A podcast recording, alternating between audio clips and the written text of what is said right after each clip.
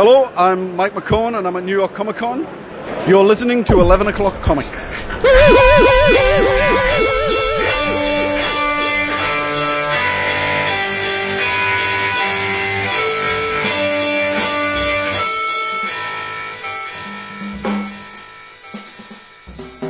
On the road again. That's the launch codes. They should do that at NASA. When, when, whenever they will eventually, I'm sure they'll eventually launch another rocket. They shouldn't do the old mission control 10, 9. They should just do the woo, and then, then rocket goes off. I think it's. Heard? I think it's fitting. Why not? Get in refit it. By the way, right before we started recording, Beth says to me, "Oh, hey, so uh, one of Holden, who is, as you guys know, my ten-year-old, one of his friends loves comics. So his, his friend's mom says to Beth, "Oh, you know, my son loves comics, and he started listening to Jason's podcast." Oh, oh no! So, oh, oh, Beth's like, well, I've never listened to it. Oh. but, but I'm very sure that because he's told me many times, it's definitely for adults. It's it's not appropriate for kids. And the mom's like, oh, well, thank you for telling me. I didn't know that. And I'm thinking, oh God, what have I exposed this child to? Seriously, my nightmare is that Beth says, "Hmm, I haven't listened to Jason's show," and she just randomly picks one episode with me saying, "Your wife is so fine." Oh. dude." I'd be like, mm, "Well, it is Well, the truth. then- I, I'll take the bullet for that." And then I guess uh, Beth said that Holden said to her, because Holden's a very much a rule follower. Oh well, yeah. Um, his friend, he's he told me that something Dad said on the show, and I couldn't believe it. and I was like, oh no, oh God, what is happening? My worlds are colliding. Yep. Oh shit! That's pretty awesome, though. It is. Yeah. Love it. And we hope this turns out to be something pretty awesome. This is 11 O'Clock Comics, episode 637. And I'm Vince B. Oh, you are Vince B. And I am David A. Price. I can validate that, and of course, I am Rod Serling. Aw, you got that book? You obviously have, because you're saying it. So we'll talk about it. I didn't read it yet, but I want to hear about it. But you're not Rod Serling. Number one, you don't smoke. That's true. You don't comb your hair to the side. There's not much there. I'm not five before. Yes, but you are incredibly creative and talented. So oh. you could be Rod Serling. I love the people that say I love Rod Sterling. Like obviously, Sterling, yes. obviously you don't because you you can't say the name right. But I, I I fuck up a lot of words. Sterling is not one of them. But you're Jason Wood, everybody in the house, and I'm peering into the Twilight Zone now, and I can tell you, each and every one of you listening to this, that you are going to get the absolute lowest price for your comic books, periodicals, graphic novels, and all other stuff that's in the previews catalog. Why do I know this? Well, because I'm looking through the Twilight Zone into Discount Comic Book Service, dcbservice.com. You get all your books for a fraction of what everybody else is paying. Here's a, a trio of books from Antarctic. It's Planet Comics number one. We got the return. It's actually the 80th anniversary of Planet Comics, and Antarctic is doing a special limited series. Mike Vosburg is attached to this. Why would you turn away? Captain Future? Come on, people. It's uh, $3.99 cover price. You are going to get it for $1.99. That's 50% off. And that is rare for an An- Antarctic title. From Image, this series premiere, Protector number one from Simon Roy, uh, Daniel M. Bensen, Artyom Trakhanov, love this dude, Jason Wordie, yes, and Hassan Otsmane-Elhaou. This is the uh, first of what I hope is a very long series. Three ninety nine cover price. Art on that cover is by James Stokoe. People, thank, you, thank you, and you can take it to your little abode for a dollar ninety nine.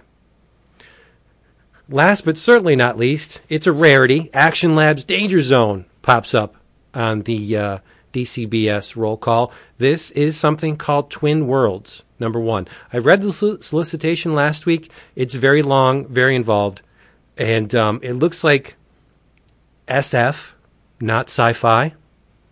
So, for whatever road you like to take, if you like the space opera, or if you like the hard SF, this looks like it's a little bit somewhere in the middle. But uh, written by Rami Al Ashkar, with art by Jethro Morales. It looked good to my eye, so that's why I'm pimping it. Three ninety nine cover price. You can have it. Dollar ninety nine. What? It's a trend. Uh, DCBService.com does not mind late orders or order additions, and you get your books delivered right to your door. It's easier than ordering pizza. And it tastes better than pizza. Because it feeds your brain, not your not your belly. DCBService.com. I'm beating the shit out of this dead horse. Mm. Yep. It just twitched. yeah. Hey, drink roll call. Mm. I got a special one. Oh. do tell. Yeah. Well, it's special because it's in honor of someone who has passed. Yeah. Yeah. Oh, okay. I would like to pour a bottomless one out for our man Tom Spurgeon. Yeah. Yes, he of the Comics Journal and Comics Reporter. Tom died recently. He was only 50 freaking years old. Yeah. and uh, not only the Comics Reporter website. I mean, I, if I tried to um, tally the amount of joy and information I got from the Comics Reporter website, it would still pale into comparison from his uh, the amount of same that I derived from his tenure at the Comics Journal. Uh, Spurgeon's been around forever, seemingly, um, and we're going to miss him. He was a a, a major figure, uh, honest, um, very opinionated reporter, but uh, the dude was on the money most of the time. Loved the Bronze Age. He was one of us, and uh, Yeah. and I'll miss him. I am drinking. We'll miss him. From Concha y Toro. This is Ooh. Casillero del Diablo, Yep. The red blend from Yes. from Chile in 2017.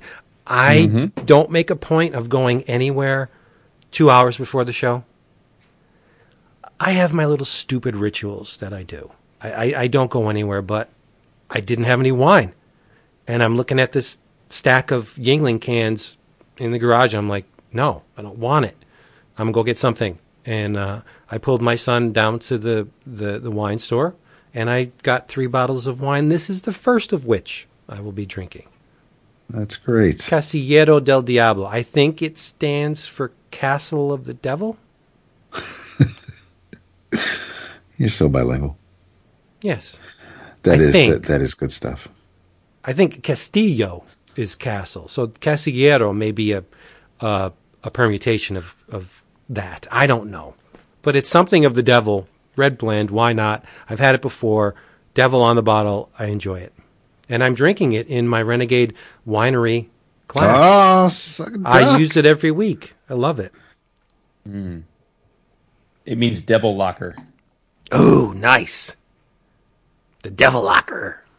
Arr, you left your panties in Arr, the I devil surrender. locker. Yes. So go, take it away. Uh, yeah, I'm glad you, you led with, with Spurgeon's passing because it's like you said, he's our contemporary. I mean, he's, 50, He's 51 years old. Fifty, It's- exactly. Yeah, I, I, I, uh, that's squarely in our. That's kind of like the, uh, the mean age for the three of us, I guess, right? Yes. close to it if you average us together. Um, yeah, I don't know. You know, you knew. I think you know much more about him, Vince, than than I did in the sense that uh, I always like had respect for him, uh, but I, I don't. I didn't. I wasn't a regular reader of his uh, stuff. Um, it- but he seemed like one of those people that was just uh, the ultimate insider. Everybody knew him. Yes. Um, but I was stunned by um, when he did pass the pictures. Now I don't know.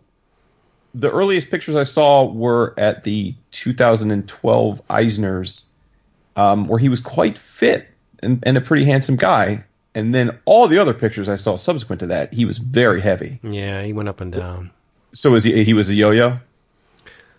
like so, that's what I was wondering. Like in 2012, did he happen to be on one of those things where he just got super fit? But then was he a heavy guy before that? Yeah, I think that- it was for health reasons. Mhm. Um, when I met him, he was he was not as heavy as he was recently, but he he was a pretty big guy. Do, do we know what happened to him? I, I still It- haven't seen. I, I haven't managed to root that out. It just uh, tastefully, most of them just say Tom Spurgeon, comics reporter, dies at fifty, and Yeah. and really, that's all we need to know, right? yeah. Um, I mean, it would be nice to know, uh, not to distribute the information, but to as a cautionary tale, as if like maybe he just died of of. I mean, that's a lot of strain on the heart when you're that big. Yeah. Yeah. You know. Uh, then you go back and forth like Yeah, because I mean, he was he was posting on the on his website the day before. Well, he was relentless with the website. Yeah. I, right. But I guess my point being, it wasn't like he was infirmed or like in a hospital somewhere for months. Right. Well, that's the way to go, right? I guess Yeah, I, yeah. I don't know. I mean, I don't know. I, I even I don't even know offhand if he was married or had kids. I don't. I don't know if you know that would be tough. I would hope in that regard. I'd rather have a chance for everybody that loved him to say goodbye. But um, The thing I loved most about the Comics Reporter website was the lack of pretentiousness with the presentation. Tom's like, here's a bunch of words. Fuck you if you're looking for great design. right. This is just an info dump. Read it or don't. And it was old school. Yeah, very old school. And you know, there were there were graphics running up and down the side, and he'd have some embedded here and there, but for the most part, it was just words. And that's Right. really all you needed with Tom. Right. Yeah. but I guess uh, that's a long-winded way of saying I'm drink. I'm not. I should have had an alcoholic beverage to toast the man. I, I, I, I that's, my bad on that. Uh, I'm drinking uh, a glass of hot tea, uh, and then I have uh, ice water after that. So Hot. and it's, it's pretty anticlimactic. It's not a hot toddy. It is not a hot toddy. It is. Mm. It's just uh, good old-fashioned hot tea. Well, that's good enough. I like I like tea. The colder it gets, the more of that you'll be drinking. Yeah. That I almost made a hot toddy for tonight. Um, I uh, we have no tea bags in the house. We have one. we have one tea bag, and we it's it's. I know, I know. We have we have um. There's one tea bag in the house, and it's it's it's from a box. It's it's the last from a um from a box of uh, hibiscus dream that my wife bought from um, Dunkin' Donuts. So. um I didn't want to waste that because I can't taste it, and and um, and yeah, so I just so I am finishing off the last of the um, of the monkey shoulder blended Scotch whiskey, um, just so that I have something that's that, that that's somewhat warm. It, it's Comics Reporter was one of the sites that whenever I was using a new RSS catcher, that was always one of the first feeds Right? entered into it. Yep. And and I, I I have my I have my comics category, I, I have my news, I have my tech and and yeah, and and whether it's you know it, it it's it's Tom, it's the beat, it's it's Johnston, it's it's you know, so I, I, I have the few that, you know, it's Warren Ellis, it's everybody that I throw in there and and Comics Reporter is always, without a doubt, um, was always one of the first feeds in there. It it's it was just it was it was nice to to just read read from you know there wasn't like it didn't feel newsy. It didn't feel like uh, someone had an agenda. It was it, it, it was a blog and and I just I, I enjoyed reading from someone who a little older than I am but but has the same has, has the same love of the media and of, of the hobby, uh, not so much of the industry, but just you know this is I this is what I read, this is what I'm going to talk about, write about, and and it was it it was nice, it was comfortable, it was it was like it was like a pair of blue jeans. It was just I I really looked forward to to to reading it every day. Well, I hope someone, whether it's Spurgeon's surviving family or maybe someone at Fantagraphics, goes through, and I, I hope they've backed up all of that stuff because it would be really nice to have a book or a series of books that would chronicle Tom's work on the Comics Reporter. I think it's very deserving of uh, print. don't you think? Um, don't you think we'll we'll see that from uh, his mentor? Maybe, but who can say? You know, I mean, I'm I'm just going back to the association he had with the journal. I mean, he was he was editor for a bunch of years. I'm guessing ten in the '90s. So uh, I think thematically or not uh, spiritually, I think that's the best. Fantagraphics is the best place for this stuff. Right. Yeah, Well, that's what I'm saying. I mean, Gary, don't you think Gary Groth will? I hope. Mhm. But I mean, if if you look at all the people that very very pronounced individuals in the comic book industry that have passed that are associated with Fantagraphics.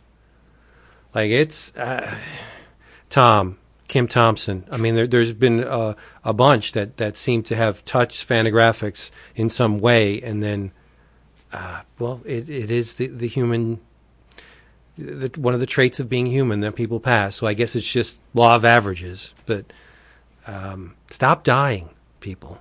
Yeah. Stop it. So just double checked. He was the editor of the of the journal from '94 to '99. There you go. Yeah. His issues are really good. Well, that goes without saying. The journal's always really good. Well, not it's not. It's not. But mm-hmm. his issues are really good. I don't mm-hmm. want to bury the lead. There we go. Yeah. Speaking of buried in the lead, what are we going to talk about here, y'all? Do we have any thank yous? I don't. Interesting. Okay. Oh wait, I do. Okay then. Are you talking about J. Gonzo?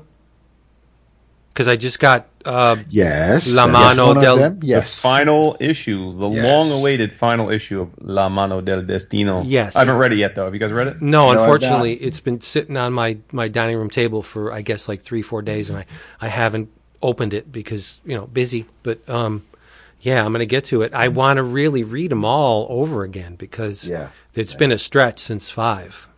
Yeah.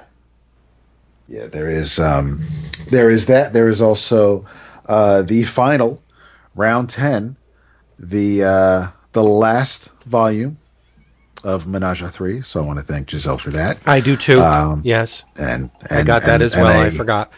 Um, Stickers and which which means I will I will have to um, uh, have a uh, new favorite webcomic very soon in our classics, uh, which Jason will discuss later. And um, a huge huge thanks. This is also a tie-in to one of our many EOC offshoot Facebook groups, but uh, the buy sell trade group, um, the uh, the phenomenal and um, and talented uh, Scott Anderson um, put out the call that he was going to unload some of his single issues uh, to make room, things that he's read no longer needs.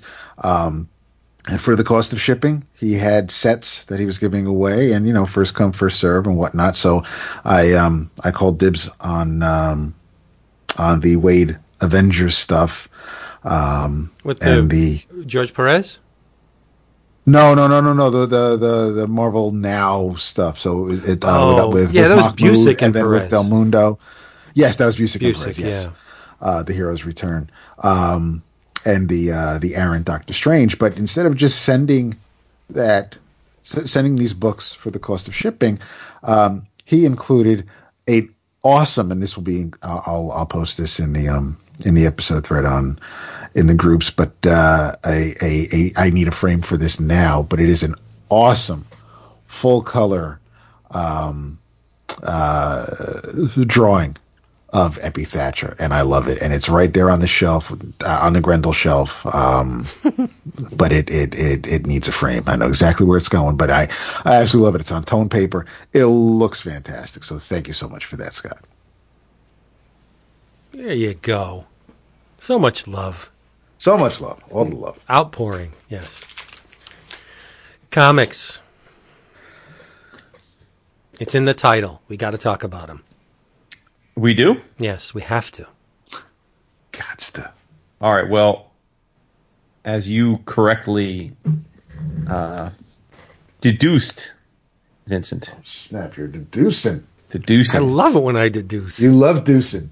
deduce, Hey. de- deduce. Uh, you drop a deduce? Um, I Dave, well, first, David mentioned the 11 O'Clockers, which is our annual awards.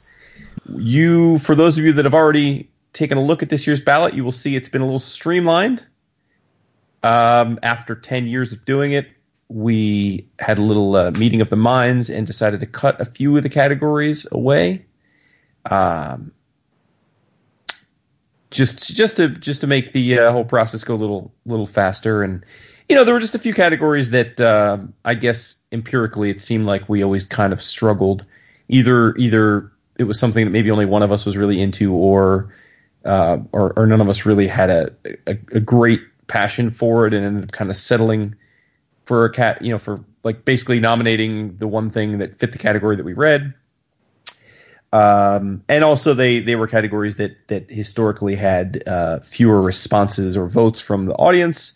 So uh, we cut. I, I, don't have the ballot here sitting here, but I think we cut maybe. I think there were like thirty through two categories the last few years, and I think we cut that down to like twenty five or twenty six. So no no major prob, no, most people probably won't notice but anyway if you would like to participate we would love to have your participation um, and the ballot is up for this year. You can find it in lots of different ways, uh, including going to uh, our Facebook group and uh, seeing it there. Or if you want to just type it in, um, you can go. It's a it's a Google form, um, so it's an online survey through Google. You can find it. The easiest way is to go to rebrand r e b r a n d dot l y. It's a shortener site. Rebrand.ly slash o Closkers. So O C L O S C A R S. Uh, and that'll bring you to a much longer URL, which has the uh, the the uh, Google form. And the cool thing is, as always, if you uh, go through and fill in, you can fill in just whatever comes to mind now, and then as long as you use your real email address, uh, you can go back in and log in at any time between now and uh, early next year when we close the balloting and add to your answers or change them or what have you. So uh, please do that, um, show. Um, but uh, but one of the categories that we got rid of, uh, w- unfortunately, uh, for this next book, we got rid of our favorite nonfiction book as a as a standalone category. And had we kept it, I I think this book, uh, this here graphic novel, would have probably been my choice for said award. Um, and that book is The Twilight Man wow. uh, by Koren Shadmi, uh, with subtitle Rod Serling and the Birth of Television. Um, it is uh, a humanoids book, beautifully produced. Um, and as it, you it might is, guess, but it's also hmm? attributed to something called Life Drawn. So it's uh, it's humanoids, but they it's the I guess the, the, the, the people that joined with humanoids. It's the studio is called Life Drawn. Yeah, it's an imprint. I'm guessing that it based on the name and the. I'm I'm assuming it's maybe a nonfiction imprint or a biographical oh, imprint. Okay, got it. Yeah, um, right. So um, Koren Shadmi is an Israeli cartoonist um, who explains his interest and fascination with Rod Serling at the end of this book, but uh, it is a, a 176 page uh, graphic account of the life and times of Rod Serling. Um, and it's fascinating. I, I think um, Serling lived an amazing life, and I think he was an impeccable talent. And this book plays it fairly straight. It's it's a it's a fairly straight linear narrative of Serling's life. But the cool thing is, it's narrated by Serling. Serling, the book starts where he is on uh, a commercial jet, sitting next to a fetching woman, and uh, they're having cigarettes together because that was back then. You could smoke on planes, as crazy as that may sound to some of you. Um, and it's going to be a long flight, and so she convinces him to um, to regale her with a story, and so he starts telling her about his life, and and we go from there. And it's just a, a, a fairly, at least from what I knew of him before this, it's a, a fairly on the nose, well researched uh, graphical representation of his journey from a um, he was a short guy. He was five foot four, tiny guy. He had a bit of a Captain America complex. He uh, wanted to uh, join. Well, he did. He joined the army um, because he wanted to go and fight Hitler. He was Jewish, a Jewish man, and he wanted to go and fight Hitler and be a paratrooper. And uh, he was too little to be a paratrooper.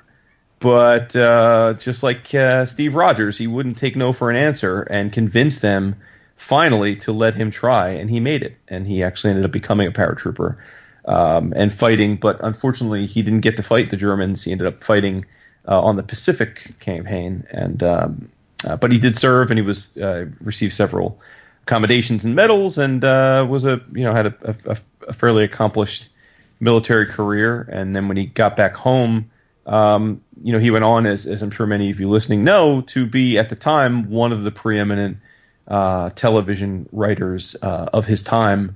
Uh, and really, in, in, standing the test of time, I think regarded as one of the, the most creative, influential forces in television writing um, ever.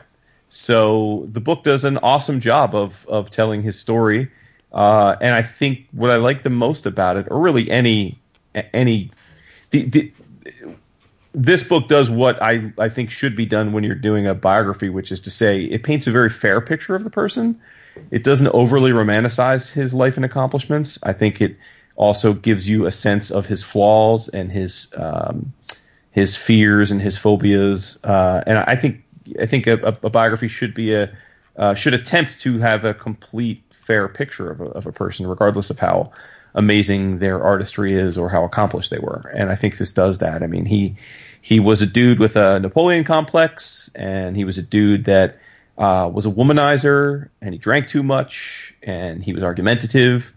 Um, but he also did a lot for uh, for the rights of creators and for pushing back against the um, bureaucratic uh, machine of of radio and television, and and and and he fought hard against the idea that you had to create content that was dumbed down for the masses. Um, and he became a very wealthy man for that.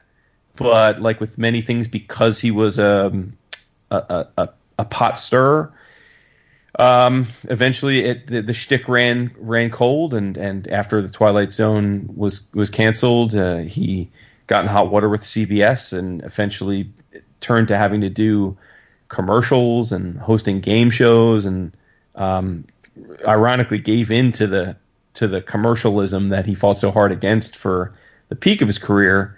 Um, but again, was still making a very good living doing all this. And then, uh, as you probably know, Vince, he he was the co-writer of the first Planet of the Apes film. Hell yeah! Um, but but that was a low point for him creatively because he felt as though they didn't use a lot of his ideas, and it was rewritten by another gentleman and uh, and, the like. But he was the Rod was the one who came up with the idea of the of the ending with the Statue of Liberty and everything, which was not in the original novel. Um, and then he passed away at 50 years old um, of from two heart attacks. Um, so yeah, I mean it. Um, uh, it's pretty interesting. He he was a, as I said, he was Jewish by descent, but he um, ended up converting to Unitarianism because he met a, uh, I guess what we would what what what uh, what his parents called a shiksa, but he he, he fell in love with a fell in love with a uh, with a Christian girl, and so uh, he converted to Unitarianism so they could get married, and uh, you know he was an interesting dichotomy. I think not if not dissimilar to a lot of men of that era. He was he loved his wife. He was a good father. He loved being with his family, but he also banged anything that that came within ten feet of him. So uh, you know, it, it, it it was a different time, and there was a different moral compass and code, and and and this idea that men will be men type of a thing, and he was very much of that of that vein. And um, uh, yeah, it's it's even and and it, there were things in the. I mean, I knew a decent amount about his life before this, but there were some pretty cool things I, I learned. Um, particularly as it relates to the Twilight Zone and some of the writers that he had had involved there, um, and some of the uh, some of the the conflicts that uh, arose from that. Um, so, like you know, Richard Matheson was wrote some of the uh, episodes, and uh, and at one point he accused Rod of of stealing ideas from his books, and then Rod actually came to the conclusion that he was right because he was so stressed and obsessed about everything else that was going on in his life. He was pulling these ideas almost subconsciously, uh, and he went back and he thought about it and he realized that it had happened. So he apologized to Ra- uh, to to Matheson, and Matheson actually, um, you know, um, like forgave him. It Was like, oh, cool, I appreciate the, you know, that type of thing. Um, Ray Bradbury was hired to write, and actually only one of Ray Bradbury's scripts that he turned in was ever turned into an episode, and um, they had a big feud after that for a long time. Um, so it's very interesting stuff, man. I mean, he he. How do you turn away a Bradbury script? Like, how is that Yeah, even well- possible? Yeah, I, it's I don't know. I mean, um, Serling had had been incredibly accomplished by the time he got Twilight Zone, um, but it also is a, I think there's an underlying tone to his life about perseverance because um, it started with the idea of being a paratrooper, not taking no for an answer, but then um, his his big his first big breakthrough um, uh, television moment was uh, an episode um, of a of a show, like an ongoing show um, where they just did like almost like mini films each week, and and uh, his episode was called Patterns, and it, um, if I'm not mistaken, I believe it won uh, and it won a, uh, an Emmy that year. But Patterns was the 72nd script that he had submitted to CBS. So it took 72 attempts before one of his scripts was put on television. Um, That's, but, you know, that's he- diligence. yeah, that's the thing, and he was just a diligent guy. And then there was a moment when when he did a Schlitz commercial, and they aired the Schlitz commercial at the uh, at the Emmys where he was in attendance, and the whole audience, all the other Hollywood muckety mucks, just laughed hysterically because they couldn't believe he would do a commercial and basically sell out. And he was mortified because he had a very shallow, he had, a, he had an ego, and he was mortified at the idea. But it didn't stop him. He kept doing commercials. He because he needed the check. He wanted the bag.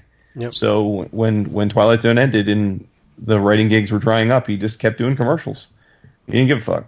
So um, he was an interesting dude. He was he was a like, like I said, he was a, a conflicting person. He was a good person in many respects, but a not so great person in other respects, and incredibly accomplished, but also had some fairly substantial lows, and both creatively. And I think the other thing that's that's interesting is that um, uh, he had PTSD. Um, we didn't call it PTSD back then. We called it shell shock, and there wasn't much people did about it. It just was a thing that they dealt with. But he had it, and uh, his experiences in World War II, and this is from his own writing about these experiences. Um, uh, that this was all taken from. He was. Um, it completely changed his perspective on life and and and existence and uh, humanity and what humans were capable of. Uh, and that really was the genesis for a lot of his writing, um, and and the particularly dark bent that the Twilight Zone had. Um, you know, he was a guy that definitely had his demons, and those demons were in many ways his creative uh, fire. They they were the incubator for his best output. And at some point in his life, he got so successful and so caught up in the Hollywood machine that he effectively lost his ability to uh, create at that level ever again, or at least he saw it that way. Yeah. So, um, uh, yeah, so it was it, it was a, a great, super easy read. Um, very much here if you if you're a fan of biographical comics, this is one of the better ones I've ever read, and I highly recommend it. Um, and then Vince, you you told me to shut my mouth. I made the joke about Night Gallery, but uh, you know, I, I guess as, the, as, as this depicts it, the Night Gallery was very much a a, a, a depressing experience for him. Yeah. Uh, But it was more it was more visceral than the Twilight Zone. Yeah, for, for those that don't know, he had uh, in the late '60s, long after Twilight Zone had come and gone, he'd been bouncing around doing different things. He had um, gone to NBC and he filmed a, or he wrote a uh, a pilot uh, for the show called The Night Gallery, uh, which was directed. Do you remember who directed it? The pilot, Oh, I don't. Steven Spielberg. and Joan Crawford was in the was in the pilot, and she was absolutely petrified that uh, her career was going to be ended. And by the way, she was very old at this point. Her career pretty much was ending because they she couldn't believe that they were going to let some twenty year old guy direct this this film she was in. And of course, that twenty year old guy ended up being Steven Spielberg. But um, but Night Gallery was successful enough as a pilot that they did turn it into an anthology show. In many ways, it was essentially going to be another Twilight Zone or so. Rod thought, but but it was much different in that the studio gave him no creative control. So he was the head writer, but but they they they they often chopped up or changed his scripts and made them happier or uh, more straightforward or think you know they basically trying to make them more appealing to the masses. And uh, it broke his heart but again he was a perse- perseverer so he continued to do it because it was a paycheck and uh, he was well compensated. I mean he wasn't a guy that hurt for money so um, yeah uh, but uh, yeah fascinating dude you know a, a, guy i think that when we think of his name we think of wildly successful and certainly from a uh, he, he he certainly earned a place in the annals of history, and while he was alive, he was incredibly financially successful.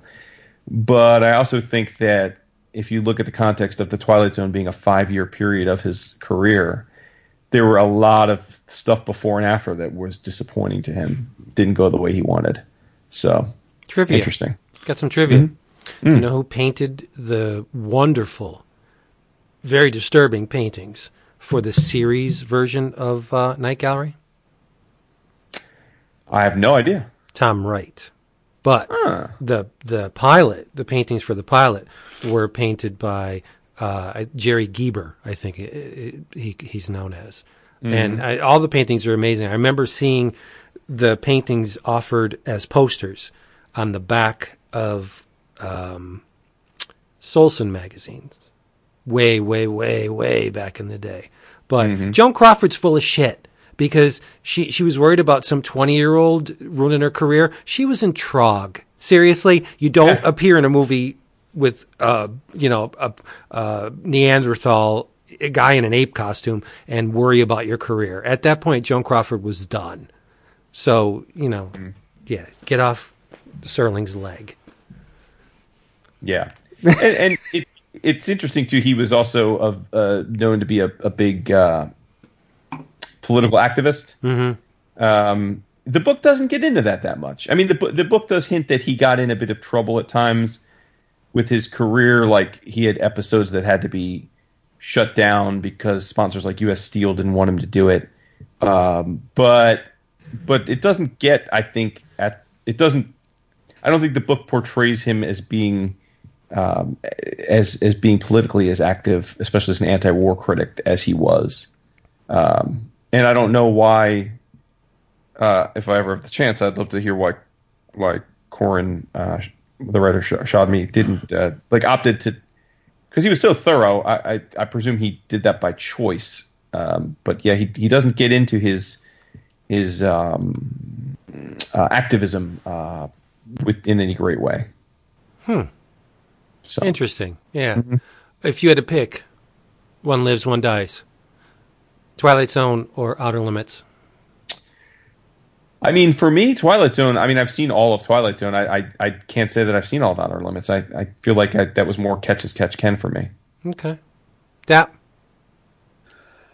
Uh, as as cool as episodes of Outer Limits were, it, there's there's really no contest. It's it, what lives is uh, Twilight Zone. Okay. Looks You're like, outer limits. Looks like I'm the odd man out. well, that's cool. yeah, just because go. the outer limits had more monsters, and oh, it, it, was more, it was more B movie than than Twilight Zone. The, the, scripts were good, but they weren't Twilight Zone level. But, but yeah. there was more creatures in the outer limits, like the Zanti Misfits. I love those little fuckers. Yeah, when I think, of, I mean, I think of they're they are very very similar, but Twilight Zone are. um they're they're all about karma and mm. and and just it's things that you know would suck if they happen to you but i there were things that happened that the stories kind of twilight zone always freaked me out because i could turn a corner and think that what's going on is something out of the Twilight Zone.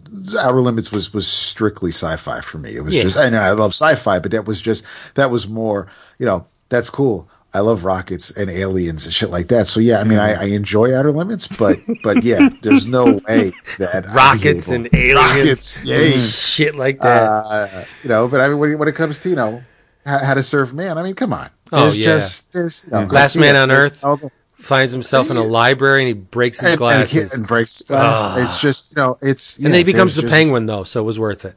and and he, and he trains Rocky how to fight. But but you have uh, there's just I mean you can I uh, sci-fi in the mornings and and New Year's Eve with with with the marathons. It's yeah. I mean I could get lost and and just I I could binge episodes of Twilight Zone left to right. There's just and and I they stick with you. They do. what it is. Yeah. They do, yeah. You can't you can't shake those, and it Right. and, and there's something. Yeah, I could certain episodes of Twilight Zone. I can still remember where I was when I saw them the first time, and and it's just you know. So it's Outer Limits is cool, Yeah. but it ain't no Twilight. Uh, Twilight Zone has a very high level of consistency for an anthology show. Very high Yeah. level. Yeah, Yeah. and and, and also uh, I misspoke. I was talking about the Richard Matheson and the plagiarism. It wasn't Matheson. It was uh, Charles Beaumont. Oh, okay. I mean, Matheson was a writer on the show too. But Yeah, it was actually was- Charles Beaumont that got bent out of shape about the plagiarism. Oh. So, yeah. Nice. Yeah, no. So uh, one more. Just, so it's called the Twilight Man, and uh, Humanoids just came out. Twenty two ninety five cover price. So I'm assuming something like 15, 16 bucks from uh, our friends at In Stock Trade slash Discount Comic Book Service. Nice. Make it happen. Make it happen. We have a trend going on this episode. Oh yeah. There's a biography trend Oh Yes. nice. because I have a biography. Damn. But it's not a, it's an atypical biography because it is I would written in, expect nothing less. yes, it is written and illustrated by Gilbert Hernandez. Oh, Oh right, right. That's yeah, right. published by Fantagraphics. This is called Maria M. And there's a there's a little bit of backstory to the publication of this book. The the first part of the tale of Maria M was published in 2013. And it was promised that the second and final part would follow in 2014, but that never happened until now. So Fantagraphics' new Maria M collection includes the previously published first part and the brand spanking new second concluding volume under one hardcover, and it retails for twenty nine ninety nine. And you know me and uh, Los Brothers Hernandez and Love and Rockets, man. I, I just there's something about these guys. They make the comics that I want to read, and Maria M was nothing. It was nothing different. Um, if you're a Love and Rockets fan, you already know this, but the foundation for Maria M was dug in Gilbert's Poison River, which is uh, Love and Rockets Volume 6, Beyond Palomar. But those who haven't read any Love and Rockets, I would suggest you read Maria M first, because Maria M is the mother of Luba. ah, Yes, Gilbert's arguably Gilbert's most vivid creation. I mean, I waffle. There's, a, but I would say Luba is top of the stack. Just like with Jaime, Maggie's the peak Yeah. of the of, of the creative powers. I would say Luba is is uh, Gilbert's. Uh, I don't want to call it a claim to fame, but his uh, most resounding character, at least with me and a lot of other people. But here's the the twist on this thing. It's really weird.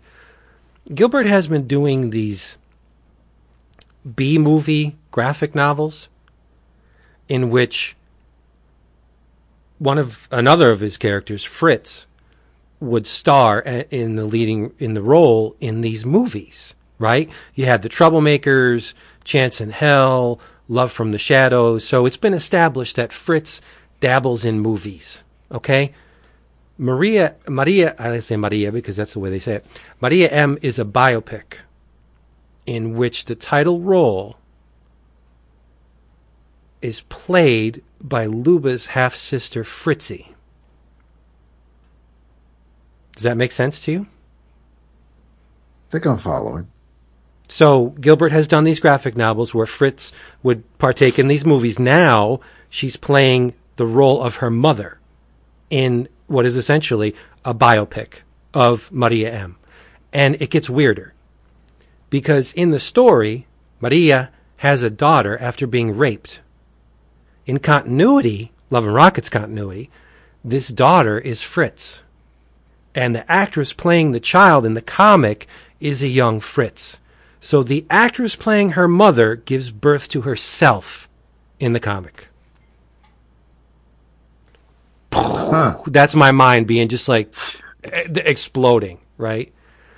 It's amazing, but the it's it's more of the same from Gilbert, which is not saying anything derogatory. It's it's sex and drugs and violence. I mean, he does it so well, right? It, it begins where Maria Maria emigrates to America. She's running away from something, and the thing she's running away from is crime and her daughter Luba. She abandons Luba back home. Hard out here. Yeah, and, and and she she's running from something into the arms of her stateside boyfriend, who unfortunately lives the life of crime, and he pays the ultimate price. So she's a fish out of water. She's she's in the city. She she's walking around, and Gilbert in the very first panel of this thing establishes the tone. It's a it's a, a wide horizontal panel panel. Maria's in the city. There's men and women walking all around her, and there's there's advertising all around her, and there's a billboard, and it says "New 1957." It's a beautiful new car, but on the opposite side of the panel, there's a billboard that says "Exploitation begins here." So Maria M is a B movie, which exploits the fact that Maria's proportions are 45, 23, 39. That is, that is a full figured gal. That is a thick woman. in keeping with Gilbert's um, established approach to the female form, I mean, you could see where Luba gets it from, right? Luba's very busty, and Maria is, whew, at 45, she's she's very busty. So um, is walking around the city, right, and she's she's stunned, culture shock, and she's approached by two young ladies Trixie and Pam. They're a pair of models. And they think Maria is just another girl off the bus, right? Oh, come on, honey. We'll take you over here. We'll get you a job. And they try to get her a job as a model.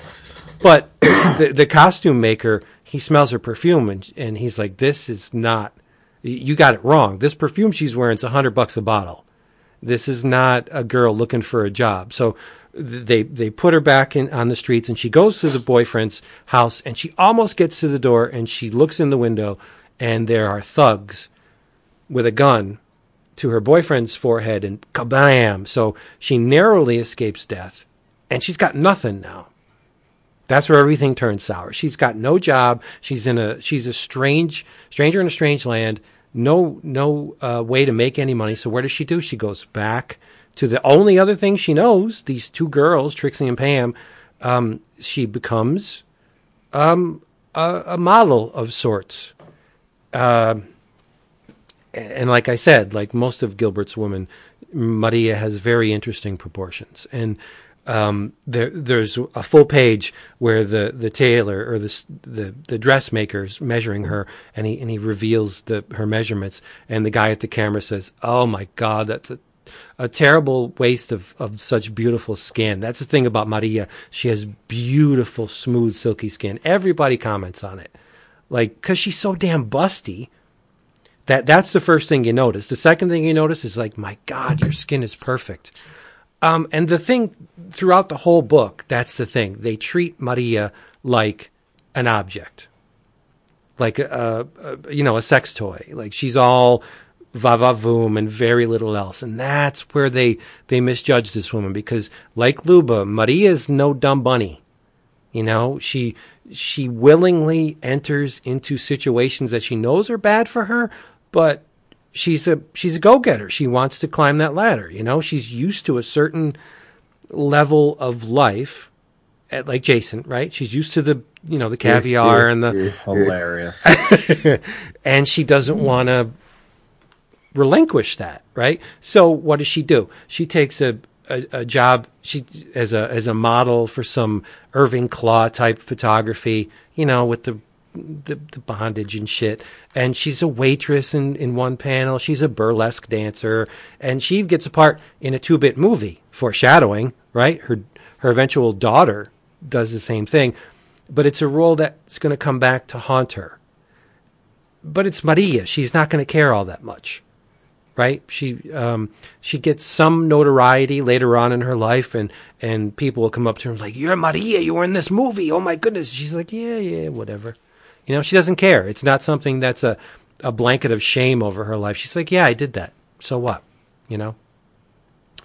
But and here's where Maria's life takes a a pretty, I would say, a dark turn, but. You know, maybe it all depends on what you're looking for. She marries a crime boss named Cienfuegos.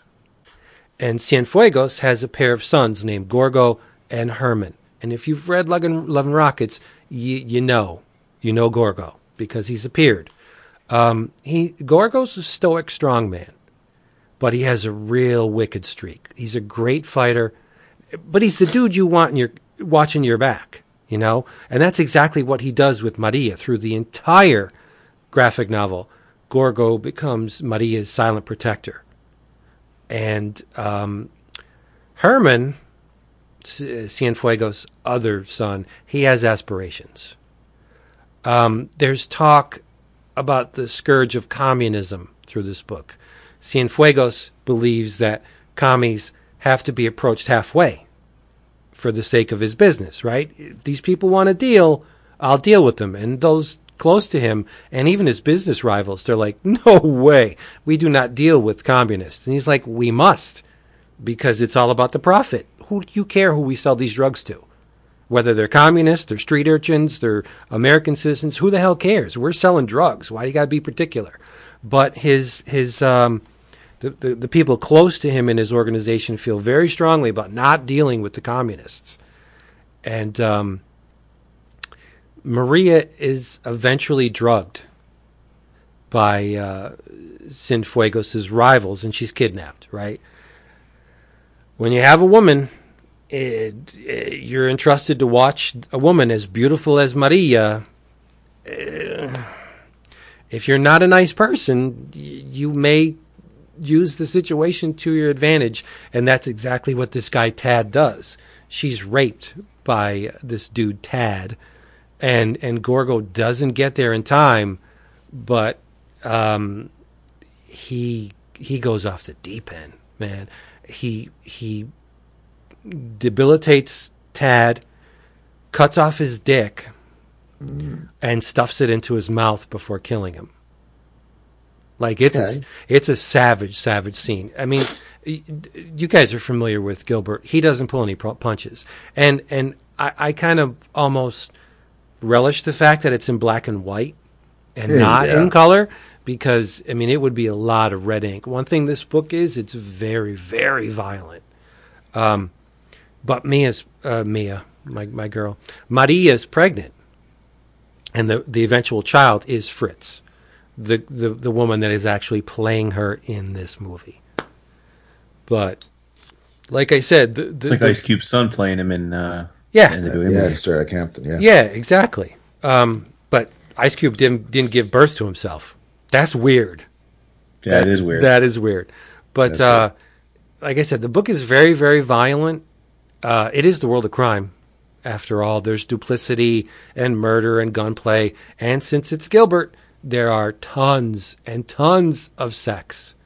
Mm, mucho sexo, right? But uh, most of the people in the book see Maria as all surface, and they underestimate her. And um, you know, thanks to her guardian angel Gorgo, the people that underestimate her end up pushing up the daisies more often than not. If a, if a guy gets too close to to Maria and steps over the line, Gorgo's there waiting in the shadows to make sure that they never do it again. Um, I don't want to spoil it because it's it's a pretty uh, some of the things are are obvious when you when you're about halfway through, but the ending maybe not so much. But the, basically, the book just details the ups and downs of Maria's marriage to Cienfuegos. They're on again, off again. She leaves, she comes back, blah blah blah. uh, the the rise and fall of the Cienfuegos crime family, the various men, and there are a lot of them that trail through Maria's life. Um, there's a disturbingly bloody shootout at the end. There's severed heads in refrigerators, severed penises, um, gallons. Sounds and, awesome. It is very good. Uh, gallons and gallons of blood, lots of nudity and sex, and Maria can crack walnuts on her belly. Oh yeah. I Yeah. do not understand why I've had trouble enjoying the Hernandez brothers. I don't know. It baffles me because Because I loved Birdland when I read it last year. Well, Yep. okay, Maria M is half of Birdland.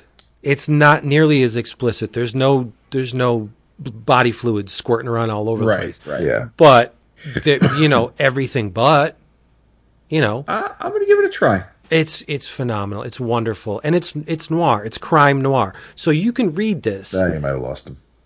Uh, who? No, D- D- Vince is the one that supposedly doesn't like crime noir. I don't. I'm surprised that he.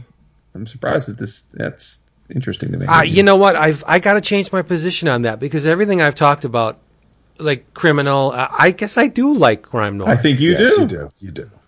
We do. You do. But when you got a woman in the title role that's 45, 23, 39, good lord. Like, lordy mama. Um, Yeah, it's not the kind of dimensions I like to work with, but uh, but that's fine. but she's stunning because it is Fritz without the without the lisp. So she's very attractive. Uh, you could say that for a lot of Gilbert's women. Um, but as far as the form, I don't think there are too many people making comics that are better than Los Bros Hernandez. I mean, they're just they're consummate craftsmen. Everything they do. I mean, you may not get into the subject. what would you matter. say is? This is interesting. What would you say is the best for of work of for each of them? Well, for Jaime, I would definitely say the Love Bunglers. Only Okay. because it cum- culminates a whole bunch of years. It's it's this this blazing hot endpoint in a in something involving Maggie. And well, so does that mean you would need to have read everything before it, though, to yeah, appreciate it? Oh. yeah. I I mean to really get the the the wallop out of it. Yeah, I think you do. Mm-hmm. Um, Gilbert, yikes! I don't know. Um, an American and Palomar's really good. Uh, Human Disastrophism's very good. That's the one where people people dies. Uh, I don't know. I can't. I don't. I don't know. I don't know. Yeah, Poison River's great. Um, I like Gilbert's side projects like this and the Troublemakers and stuff, but when he's in Palomar, man, and he's dealing with Luba, it's just magic. Uh, it, it really is. Yeah. And th- I would I would love for someone to do. I, I'm sure they have at this point a a Gilbert family tree and a Jaime family tree, and just show. I, I think the Gilbert one would be far more detailed in that. You know, Luba has what six, seven daughters, right, and permutations therein. But I would love to see just how all of these characters graphically relate to each other. And um, no, this book is phenomenal and uh, I've I've been away from the Los Bros for a while. Um, I don't like the single issues of Love and Rockets. I liked it better when it was a once a year volume.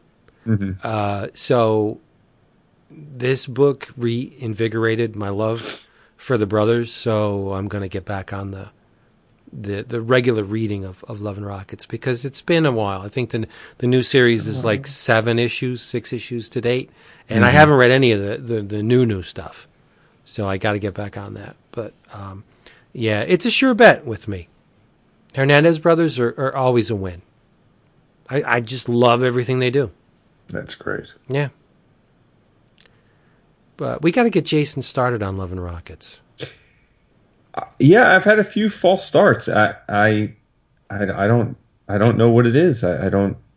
I think And the then I get away from it, and then I'm like, oh, I I, I'm gonna love this when I pick it back up uh, uh, because Yeah, I, I- every time it's described to me, I'm like, oh, this sounds like stuff right up my alley. I'm I'm all for this. Yeah, this may do the trick. Maria M may do the trick for you But see, but that, but that, that's the thing though. Then it's like, but then how? Like, one of the questions when it gets to something like this is where where are you supposed to start? Like, what? Like, You are you supposed to start with Love and Rockets Volume One? I mean, no. I, the collected or, after you know? reading this, I would read Poison River, and then after you read Poison River, then you can go back to the beginning, and and catch up, and then read everything after Poison River, because Okay.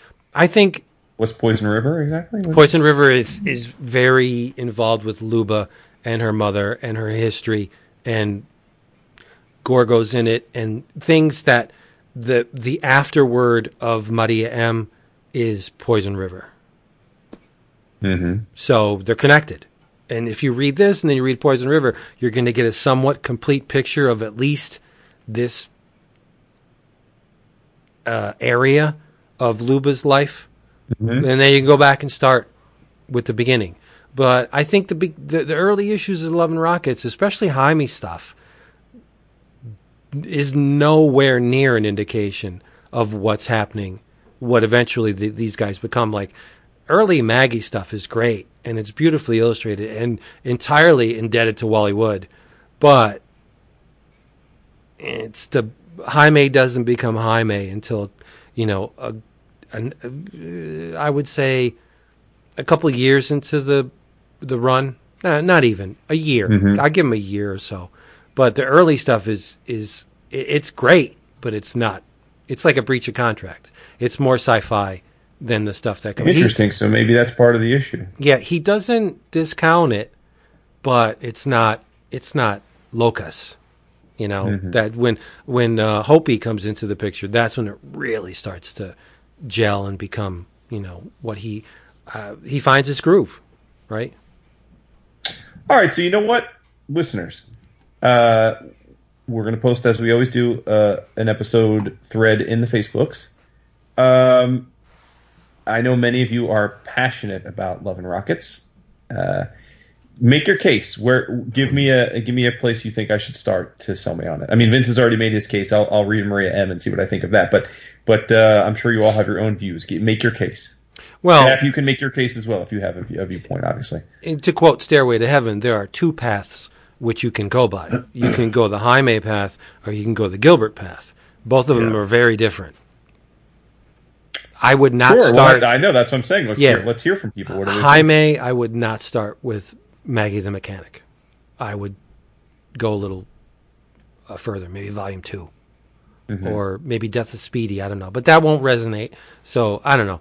Um, yeah, leave it up to the Why won't that resonate?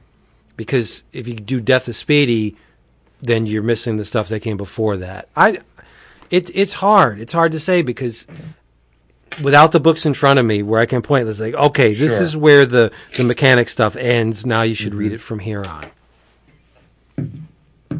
All it's right. it's just all wonderful, but mileage may vary. And Fantagraphics has published, uh, repackaged the books in in some weird order now that um, so you can get all new printings of them if you want to jump into it, and it's chronological more or less. But um, I, yeah, I and, you can get that. I know at least the first few volumes are available on Comixology because I definitely a year or two ago tried to read the first volume of that Fantagraphics collection and was all set to read it, and then surprise y'all and say, "Oh shit, he finally read Love and Rockets," and but I. I, I just was having trouble connecting with it again, so I, I just never even mentioned it. Hmm. I think Jaime is when when you see Jaime's art, yeah, there's a lot of Archie influence, but I see a lot of Hank Ketcham in his work. Dennis the Menace, a lot of it, especially with, there's there's a, an arc. Uh, I don't even know the when it takes place. Let's just say late run um, OG Love and Rockets, where there's there's a lot of children in the Jaime section, and Uh-huh. it it looks like a cross between uh, Ketcham and Charles Schulz, and it's just great. But Gilbert Gilbert's an anomaly. I can't. There there's there's no living uh, visual stylist that I can say, oh, this guy Gilbert's definitely drawn on this guy. Like Gilbert's, he's his own thing. Sure. Yeah, and and a wonderful thing, but whatever. Yeah, it's. I think it's a worthwhile experiment to get you into it or not, but at least to have you at least try. Mm-hmm.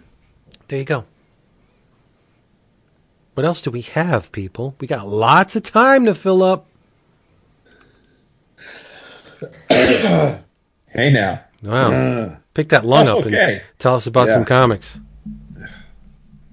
Uh, I'll do the best I can with what I got to work with. Um, voice wise, I this is um, ties into uh, Jason's the best thing I read this week thread. Mm. Um, this I was really looking forward to this. This was in, in, the Slack channel. This was my top pick for my top five.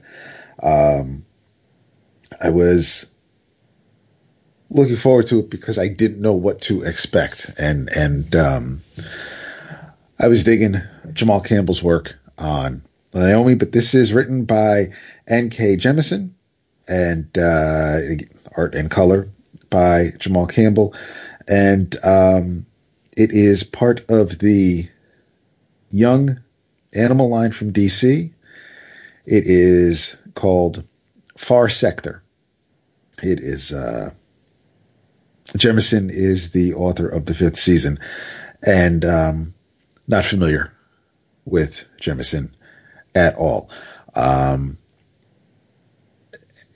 basically, this is a story about a Green Lantern in the far, far, farthest sector, um, way out there, further than any lantern has ever patrolled, um, beyond any of the sectors that um, any of the lanterns you're familiar with are familiar with.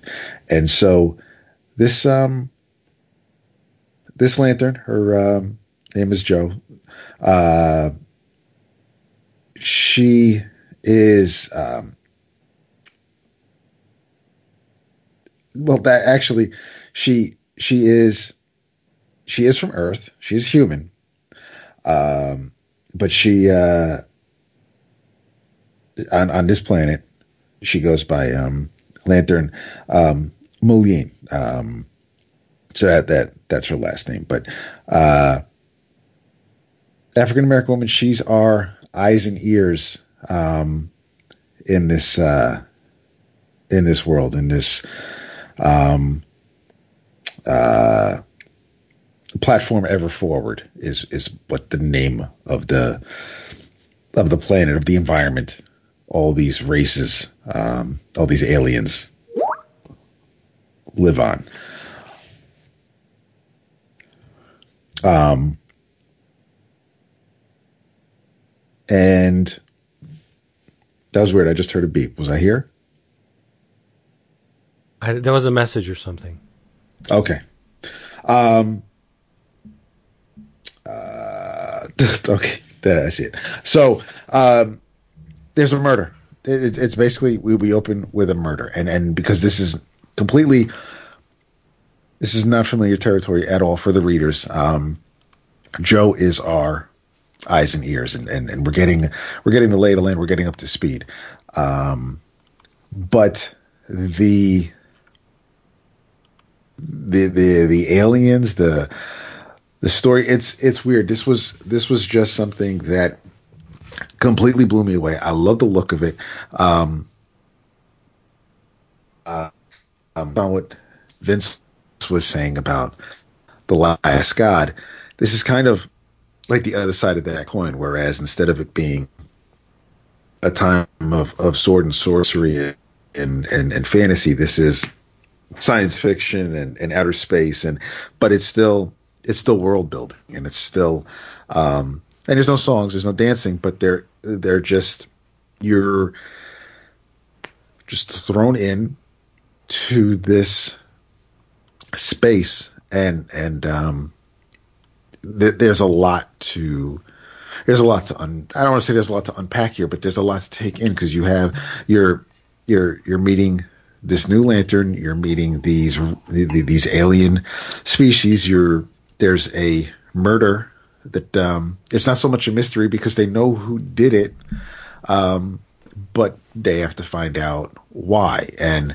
um, the end of the first issue, the end of chapter one, things aren't going to be. It's not going to be easy to find out the why, and um, I, I just think the way the way Jo plays off with the the peace officers on display, that basically the police force and the um, the counselors, the the not so much the ruling party of these people, but um, the counselors of of the um, of the people here of of, of the aliens here. Uh, but I just I really like I really like Jamal's work, and and it's weird. It's it's because there's a lot I don't know. It reminds me a little bit of um, of Christian Ward in a sense that I don't know how much Jamal does on the page to what we get in the finished product with all the colors because Vince and I saw some of um, Ward's pages uh, at Paolo's table at um, New York Comic Con, and you can tell that there's you can kind of see where Ward is going, but it looks a lot different than what we get in the finished product because obviously a lot of the color um, plays into how it's going to look at the end, and, and I don't know just how sparse or um, what kind of line work there may be on the page, and whether or not this is all just done in Photoshop and Illustrator. But it, it's um, I, my eyes just can't can't leave the page, and the way the way Jo responds and reacts is is just it had me just I, I was really just I'm close to saying um, I just I couldn't look away. I just I, I was I was very um, it was it, it, it held me captive basically. I just I I, I really um, it was one of those things where there there's some books I'll read, some stories I'll read where I'll I'll go astray. It, it's either I love the way it looks and that's what I focus on, and then I lose sight of the words.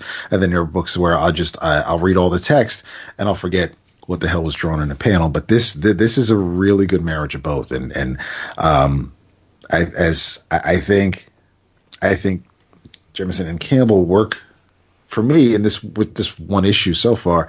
I think they work better together. Um, than I think Campbell did with uh, with Bendis and Walker on Naomi. I just I I um you know, I mean, and I guess props to Campbell because not only did he co-create or, or worked with creating something new with Naomi, now he's doing the same thing here with with Far Sector and and um in the same year, and and it's uh I don't think that's anything to um to shrug over, but this was just no, I I really this really was one of the best things I've read in a while, and and and I don't. I'm not trying to. Yes, I'm I'm I'm being deliberately vague with some things because I want people to. Um, anybody who's on the fence about it or, or thought about reading it, I want them to, but I also um, because there isn't any aside from it being a aside from Jo being a Green Lantern. It's not like there's much of a tether from the rest of the DC universe here. So it's all we're all getting in on it on the ground floor. So um, things will be explained as time goes on, which I'm I'm looking forward to. But um, but yeah, I want to see more about. I want to see more of this world. I definitely want to see more of Jo. But um, yeah, I, am really stoked for the rest of this story, and and I um, I was completely um, thrilled and happy, and and um, th- this is the kind of book where I I would like other people to read. I'll promote the hell out of this. I, I really, really liked it. I find it a little odd that they chose to do this under the Young Animal imprint. Right. right. Yeah, That- me too. That's essentially the kiss of death. I mean, let's be honest. The Young Animal books don't sell for shit. And And at first, I thought it was also a black label because there is some language in here, and I don't know if that's par for the course for some of the other Young Animal books because I haven't Yeah. read many. and, and I'm not Um, I'm not commenting on the quality of the Young Animal books, but once you put that imprint right, on right. it, I mean, it seems those books seem to to to to languish and just like they don't get any attention. I don't know why. So Well, it, because it it is is- tied into the Lantern Corps, I don't understand why they didn't just publish this as a, a miniseries or or whatever. And well, I, I mean, I think it is a mini series, or, or it might be a twelve issue series, but it's um, you know, I guess with Morrison doing his thing with Green Lantern and now with the Black Stars, I guess they wanted to not not have it, um, I guess associated with it in case of whatever Grant's doing, but. Um, I think there's a may Q&A be- in the back. that may be assuming a little bit of um, forethought on the publishers. I don't really think there's a lot of that. You know what I mean? I, I just I think it's just it found its home at, at Young Animal for whatever reason, and I Oh, don't, I don't um, think the reason why it, it found its home at Young Animal was to not step on any toes from Grant Morrison. I mean, it's just it just seems odd that this thing is shunted off to this little side imprint. the the Q and A in the back has um where the, where they talk with um the creators. Uh, how did you develop the City Enduring's, location, and culture? And um, Jemisin says, I got contacted by Gerard Way, who had an idea for a Green Lantern book in which the protagonist would be alone in a distant sector of space, embedded in futuristic society. Um, so basically, this was just, I guess, Gerard had an idea for a Green Lantern book, and because he's got his own imprint at DC, instead of putting it in with the main DC books, it, I guess they figured it just since he was Yeah. the idea man behind it. Do you have uh, the the Apple News thing? Yes. I, I, I don't know. I, I clicked on something. I think it was Vice News or something, where they, they said that My Chemical Romance is the more, most important band in the last, or whatever period that they, they were active, that they're the most important band. I can't tell you a single song by My Chemical Romance. I've never heard I- anything. same here. Same here. Are they really that important? No, I, I, am I'm don't- being. I know, I know. I know you're not being funny. I just. I don't. I, we are not. We're not the target audience for that. one of my students would always wear something this black parade t-shirt and and she would probably give it up on top of a desk for Gerard Way but other than that I don't know anything of of the thing that he does that made him quote Gerard Way like I, I, I don't Aside know any Umbrella Academy. Yeah, no, I wouldn't be able to. well yeah we know that but But yeah, as far as the band or, or music, yeah no. uh, no no idea I mean, I'm sure I've heard, and I'd be like, "Oh, okay, so that's Chemical, My Chemical Romance," but I wouldn't be able to name no a song. if? But this looks really pretty because while you were talking, I, I, I scoured the internets for some images to include on the gallery, which is attached to the episode thread on our website, 11 o'clock comics. So if you want to see what Dap is talking about, head on over there. There'll be a nice gallery. You can see images from uh, Twilight Man and Maria M and Far Sector. So it's all there. Just go to our website. Uh, see, it's an audio visual treat. It is. It An is. explosion. Yes. But that sounds interesting, Dap. Thanks. I'll probably. Yeah, it looks beautiful. I gotta Oh, yeah. say, I had. Uh, it's funny. I I, I didn't I didn't uh, pre-order this because it was Young Animal, so I figured, oh, it's what I'm. yeah. It's what I'm I mean, I- saying, but right? uh, wow, this is beautiful. I may have And I- to uh, cop this. I read. Um, it was, bec- and I, I did, I did mention it in the um, in my previous video a couple months ago. But again, yes, because it's the Young Animal imprint. I'm like, I don't know. I don't know what the association might be, and um, but hopefully this can be its own standalone thing, imprint on the cover aside. Um, and I was even telling my wife about it because of, of, of the way our hero acts and behaves. And um, and there's one panel that that just completely it it, it slayed me, and, and I had to laugh. And as I'm explaining, I'm setting up the scene for my wife. She's like, "That that, that sounds like something I might want to read." So this because it is a there's it is- the, it- there's the fucking Twilight Zone right there. That you have a wife that actually wants to read comics. Like, Yeah, it's bizarre. Seriously. Oh, I think this is um this is something where if if if this keeps up, if if it's if this first issue is an indication of, of what to expect, then I will um definitely be getting the collected edition when this is done. Yeah, me too. That's the thing. I, I, I, I may may have shat on Young Animal inadvertently, but I read them in trade.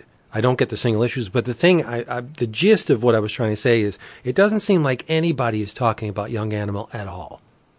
I mean, we have No, another agree, uh, another Doom Patrol series that's out there now. N- not a word, nothing. You know, and I I don't think that uh, is because of a lack of quality. I think these things are are very well crafted and and produced. It's just that eyes and ears are not on this imprint, and that was they tried initially. I mean that that first in, uh, thrust with with all those books, and then you know the the ash can that they were sending her out. It looked great, but the books uh, books were wonderful. But then eh, they kind of like petered out, and they tried it again with a with a wave two, and it just seems like nobody is paying any attention to this young animal line.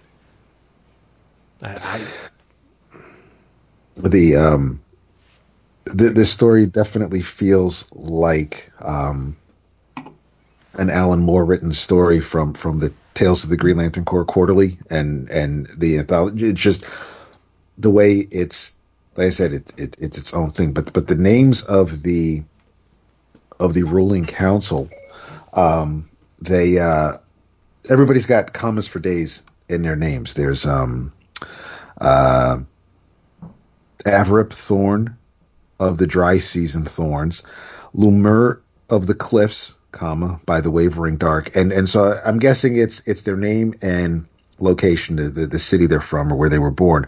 But then there's this one dude, Marth of the sea, by the wavering dark, until the sun falls, and and she's like, yeah, that that extra bit of name means he's extra important among his people, and and then he says something snide and then and and she just thinks to herself you know he, he she actually says or thinks sedity and i i that that's the part that just i lost that at. but it's as i'm Right. reading it with everybody's names you want to explain that? sedity it's it's uh my wife has said it uh with her girlfriends hi like- it, basically it's, it's like bougie pretentious. it's yes yeah it's like you know you're just you're it's almost like extra vince it's it's Yeah, it's, yeah, yeah, exactly. it's it's bougie it's it's ghetto it's it's but they think they're it's because he's kind of Well, I'm just looking at the etymology of the word. Like, what is it? Is it mean? Is it city? Sedity? Or, it's well it, uh, possibly i like i don't i don't know the origins of the word itself but the way in in in context um I've never is. heard it before. it's basically yeah like it, it's the, the the pretentious part is, Been around is- for a long time. yeah but you don't really hear it too often and and you're definitely not going to hear from too many white folk but it's um it's it's uh yeah it, yeah, it, I gotta say, yeah, I, I saw you post that, and it's interesting. Like, I laughed when you posted the the thing, but it is weird because, like, I would say that was a word that was popular like a minute ago, like like Yeah. ten years ago. So it, it's it is a I, I it is a strange choice because you see a lot of times in comics someone will make a in the moment pop culture reference, whether it be slang or it be something that's happening. And if you're reading it off the shelf, you get it. But if you read it three years later, you'd have no clue what the fuck they're talking about. and who's the poster child for that? What's Tom that? Tom DeFalco's the poster child for that kind of stuff. Ye- sure, yeah, Yeah. and Bendis does it too. Um, um but but so when I saw this at Disney, I'm like, oh, like I, I like I do think that is a, a that is a term of art that is going to be lost on a lot of readers. Yes, yes, I agree. And and even if you um, it, be, and and I don't know if that's if that's reflection. Uh, well, I mean, obviously the author is the, the the writer's familiar with the word, but I don't know how that's supposed to. I don't know if maybe Jo has a grandmother who would say it, or you know, because right. I don't know how if where she was plucked from to go to because I don't know when this story takes place. I mean, yes, it's it's a it's a far flung um it- it's a futuristic city but i don't know if it's a city in the future so um mhm. yeah i don't know if she's present day i don't know if uh because we do see her get the ring but it's it's like from her point of view so we don't see a scene of it. We see somebody hand her a a jewel box, and she opens it up, and there's the ring, and she takes it. So. um but if if uh, quick Google Vince says that uh, it's it's a U.S. it's it's dated slang, chiefly African American vernacular, acting snobbish, arrogant, or superior, uppity, perceived you to be trying to associate with a higher social class, and who she says this about is very fitting based on um based on that definition. So yeah, it's but yes, it is it's it's a very of its time word. You know the no apologies guys are listening to, to this and they're just like, the They're shaking fuck. their head. Yeah, Gil's Yeah. like, dude, you know, or they told you what it means. Stop playing. So there you go. It sounds very interesting. I'm loving it. I will definitely consume that in trade. Nice. Mhm. Yeah. Can I? Uh, I'm going to speak on something. It's quick. It'll go quick. I know you probably got something else, Vince, but because it's a one, it's a one shot, so I want to get it out the way. So I got to give it some love. Sedity. No, it's not called Sedity. it was the best thing I read this week. Ooh, and, do tell. And that and that is Locke and Key Dog Days. Oh, nice. Yeah, so um, uh, longtime listeners of the show know that Locke and Key holds a very special place in the show's history. Uh, it was, I would think it's fair to say, along with Queen and Country, was probably the thing that Chris was the most excited about while he was on the show. Right? That's fair to say. Yeah. I think so. Um, and he turned me onto it, and I uh, and I echoed his love for it. I, I think Locke and Key is, for me, one of my favorite comic book series of all time. Um, genuinely, uh, I love it. I've, it's one of the few series I reread from start to finish, um, and and loved it as much the second time. Um, it, it's it's it's a horror series written by Joe Hill uh, with amazing art uh, by Gabriel Rodriguez, uh, and it ended in 2013. So talk about time flying. Uh, it's been over five years since the main book ended, and um, I'm excited to say that uh, after after a few fits and starts at other places, it is going to be a Netflix show starting next year. Uh, it's already been filmed, so that is very exciting for me. Um, I'm sure much more exciting for Joe and uh, Gabriel. Yeah. um, but anyway, um, we, I, I, it's one of those series that I'm I'm always sad that it's gone, and I love that every now and then they revisit it. Um, they have uh, since the main series ended, they have put out a few uh, one shots here or there. They put out uh, a book called Grindhouse, which actually came out toward the tail end of the main book, so I guess that doesn't count. But then they put out one I think called Small World a few years ago, um, and then this one. So so Dog Days is actually two stories. It's a 48 page uh, one shot single issue.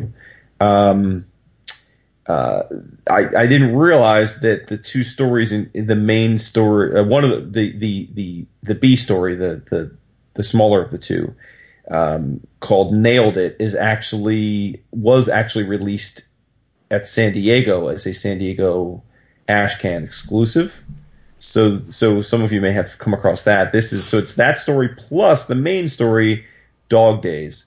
Uh, and I can't, it's a one shot and it's like, you know, it's 30 pages, so I can't get too into into it without basically giving away the book, and I want you to read it. But um, I will say a couple things about it. One, uh, if you were a fan of Locke and Key, this is like putting on uh, one you, you, a favorite pair of jeans you had forgotten about, and you found in the back of your drawer, and they still fit like a glove, and you're just so thrilled that you've rediscovered them. Uh, fits perfectly. Um, it, it it's it's not in any way.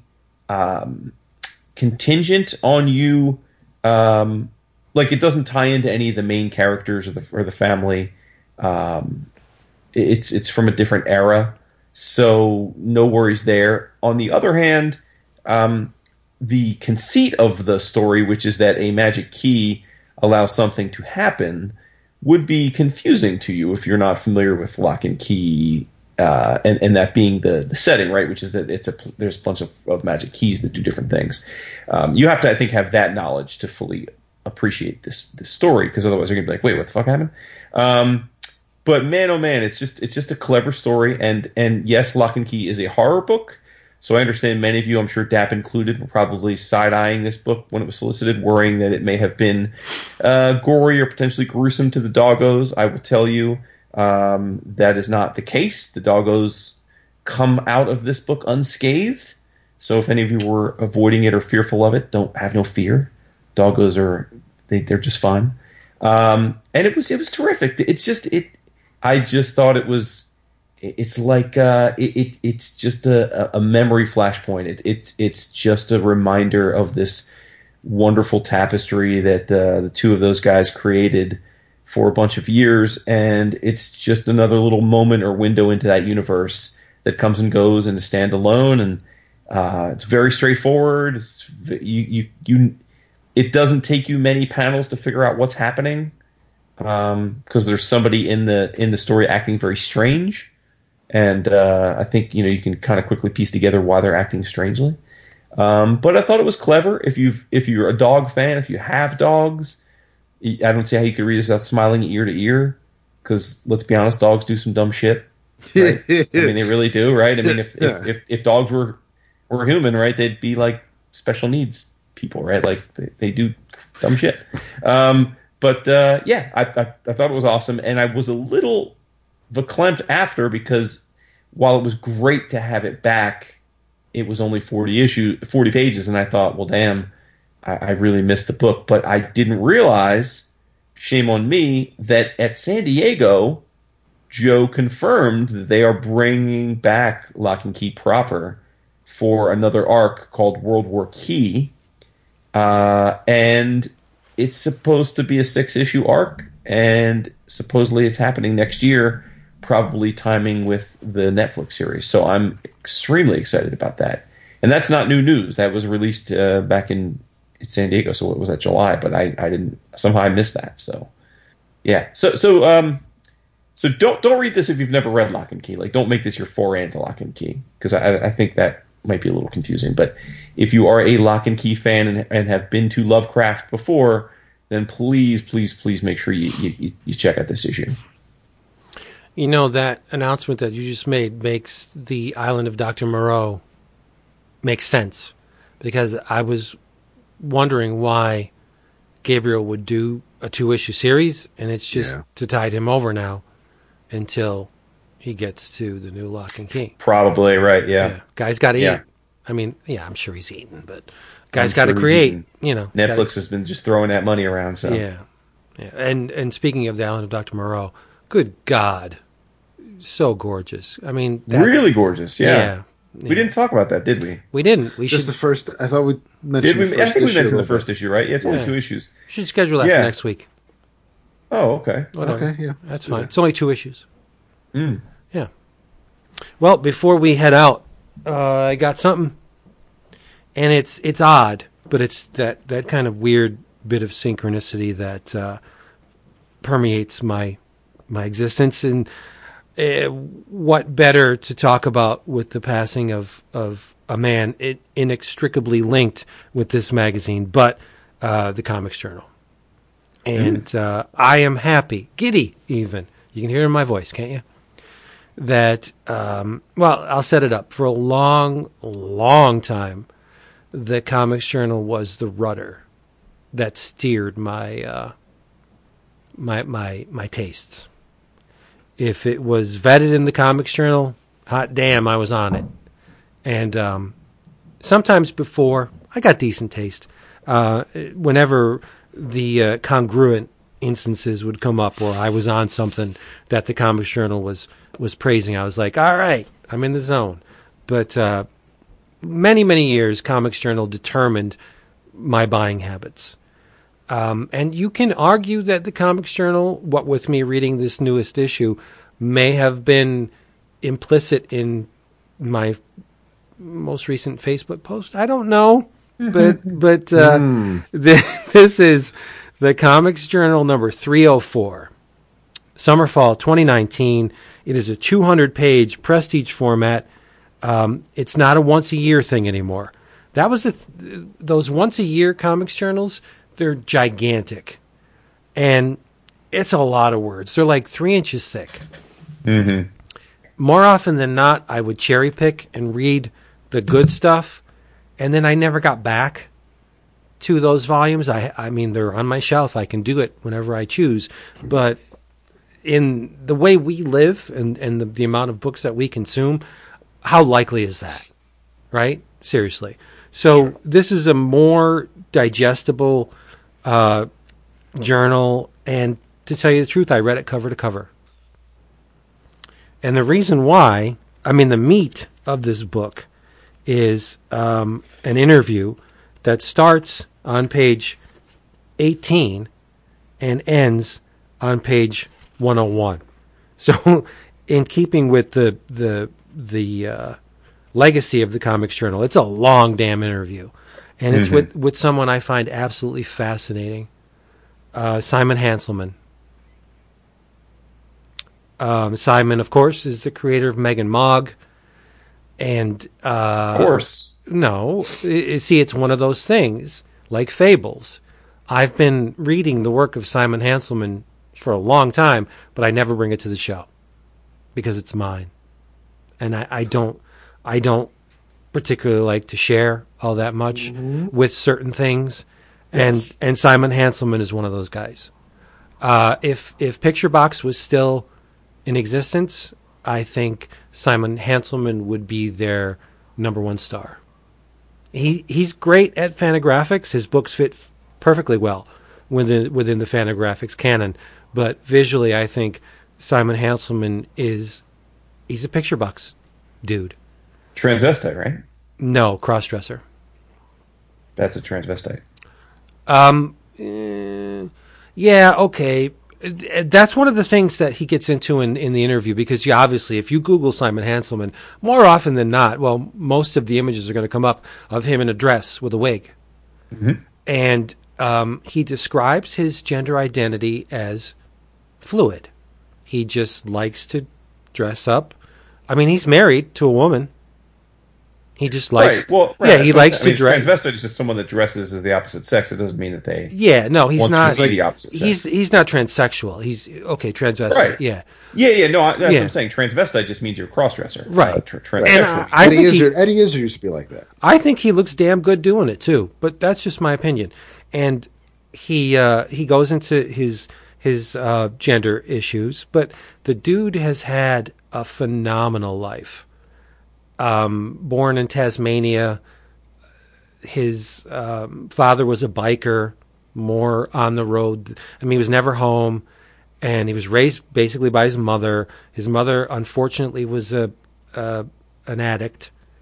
Um, and so, when one reads this, it's like, man, how do you how do you keep going? How do you pick up the pieces and and just exist when you have this right, you just do, man. right this much stuff in in your history but he's just like yeah my mom's a great person. Yeah she's an addict but she did her best. You know she raised me. She she scrubbed toilets and she worked a bar and she did she was a sex worker for some time. And and he, he there's one scene that's particularly um shocking where he said like yeah christmas morning i'd be opening my presents and i'd have to help my mom shoot up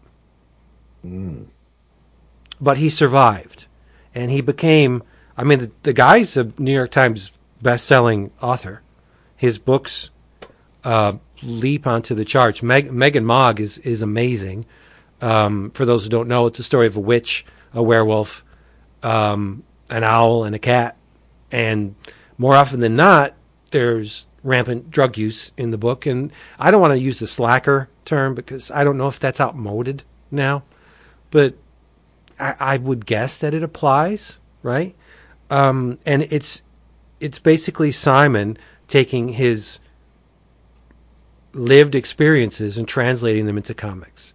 And you, you may say, well, how does that work when you have a, a witch, an owl, a werewolf, and a and a cat? But he he manages to to um,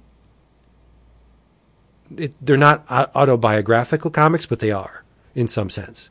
So he, he filters his experiences through these characters, and I, I just I I I love him.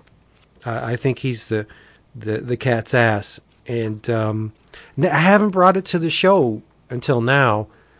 I don't know why. Uh, I mean, yeah, I, I kind of do because I'm selfish and and I keep the things I, I love the most really close, and I I don't share. So maybe in the future we'll get into Simon Hanselmann. I hope, but I just it took me. I'm guessing maybe three hours to read the entire interview. And you know, it, it, it just it it uh, details his um, rise from like he would do the com. He's always done comics, but he would he would draw the comics for like um, the music community, and then he went to Tumblr, and then from Tumblr he got noticed, and and and it just exploded, and um, the his his experiences and how he filtered them through the comics, and and he's a guy that doesn't pull any punches, like he calls people the c word in the interview, like yeah, that guy's a you know a c word. I love him, but but he's he's a c and like so unabashed, very very forthright, very unvarnished commentary by a guy that I think is one of the one of the better dudes coming up. But I mean, that's not all that's in here. There is a. I love it when I I, I uncover the work of someone I've never seen before, hmm. and there's a a sketchbook in here by a woman, Sophie Franz. And I'm looking at this artwork and I'm like, holy mackerel. Like, she takes a, a collage approach in, mm-hmm. in, in that the form of her drawings, there are, there's compartmentalized images that are visually linked throughout the composition, but it's it's very collagey without it being torn paper. Like there there there are little little cosmos, little instances of of information, and then it'll permeate into something else. And there's a, a profile of a beautiful black woman, and then there's a, a creature lurking in some catacombs with like mushrooms on its head. But they're all visually linked, and it's gorgeous. So as soon as I saw her work, I'm like, hot damn! I went on the Twitter. I follow this woman. Like she is phenomenal. Where where else would you see this kind of stuff?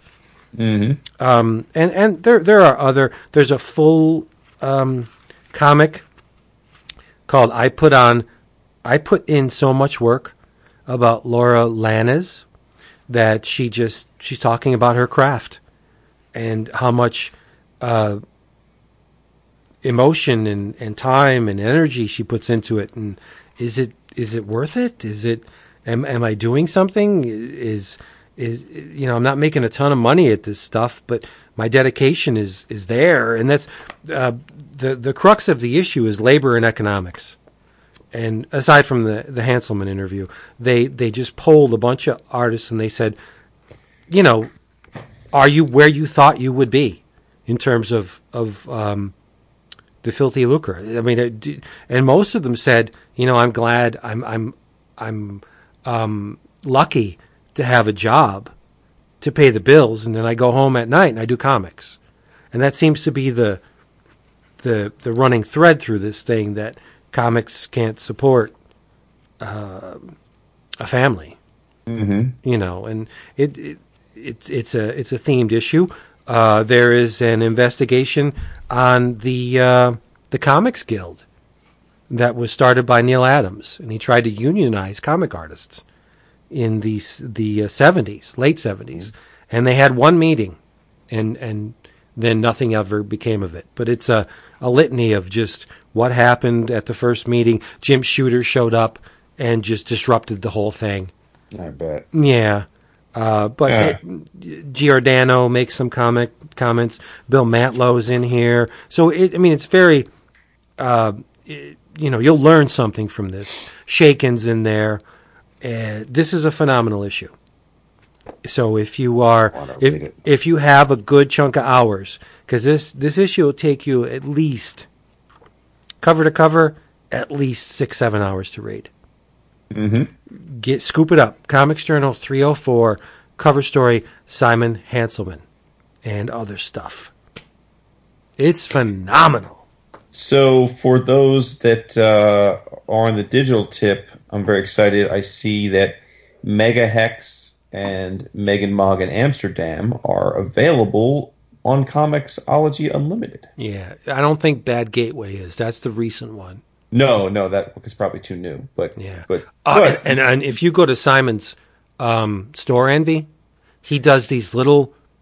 I, I was lucky enough to grab two of them. He had a he he threw something up on Instagram last night uh, that you know two more zines coming up, one a new one, one a reprint. They're they're starting at nine o'clock Pacific, and I waited and I refreshed and I got them.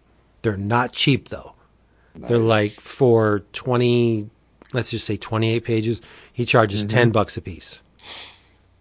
But Wow. if you look at the aftermarket on Hanselmann stuff on eBay, ten bucks is a bargain because there's dudes asking like 60, 70 bucks a piece for these things. Mm-hmm. Yeah. And I, so far, the zine stuff that he self publishes hasn't, at least to my knowledge, hasn't translated into the books yet, uh, if ever. So I'm good. But yeah, I, I love Simon. Good God. I think his work is just extraordinary. I am baffled that all the years we've known each other, this is the first I'm hearing you speak of, of him. Like I said, I, I, some some things are. I don't. I don't. I don't like sharing. But then when you say that, it makes me wonder if you even want us to read this. Um, I think I think it's up in the air. I I, I don't know if, if you'll connect with it. I'm and I'm not saying that as a, a a comment on your character. I I think that this may not be the stuff for you, Simon's work. I think I Dap mean, Dap would be I a little more um would eke into it a little easier, but I think you may put up a bit of a struggle. Okay. But that's again, that's knowing what I know about your tastes. Well, I'm very Megahex, and then I, if I don't like it, I will not tell you Okay. because I don't want to rain on your parade. I have yet to meet Simon, but the day I do, hmm, hold me back. Hold you back. Hold me back. That takes balls. Apparently, he made out with Gary Groth at one, at one point. Yeah. Um,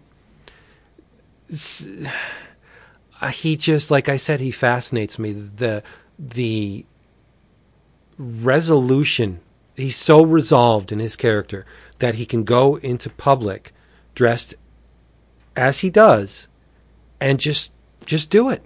That to me is, I, I find that so, uh, gratifying and as, I just think it's amazingly brave Sure. because you know Well, you you know the kind of people that are out there. Yeah. I mean, look, he- Ch- uh, the Chuck Rozanski, right? Yeah. How, how old is he? He's in his 60s, and he he became a crossdresser and came out, right? I mean, Yeah. it's. I, I don't mean came out like you know what I mean. He came Yeah. out as a crossdresser. He's he's a heterosexual. It, it it's Man, a it's a double threat with me where I admire Simon's visual voice as much as I admire his personal voice, where Mm-hmm. he where he is just um, resolute in the fact that this is who I am. You don't like it, you can just go fuck off. Right. I, I find that very very very attractive. I get that. Yeah. So there you go. Comics Journal 304. Scoop it up.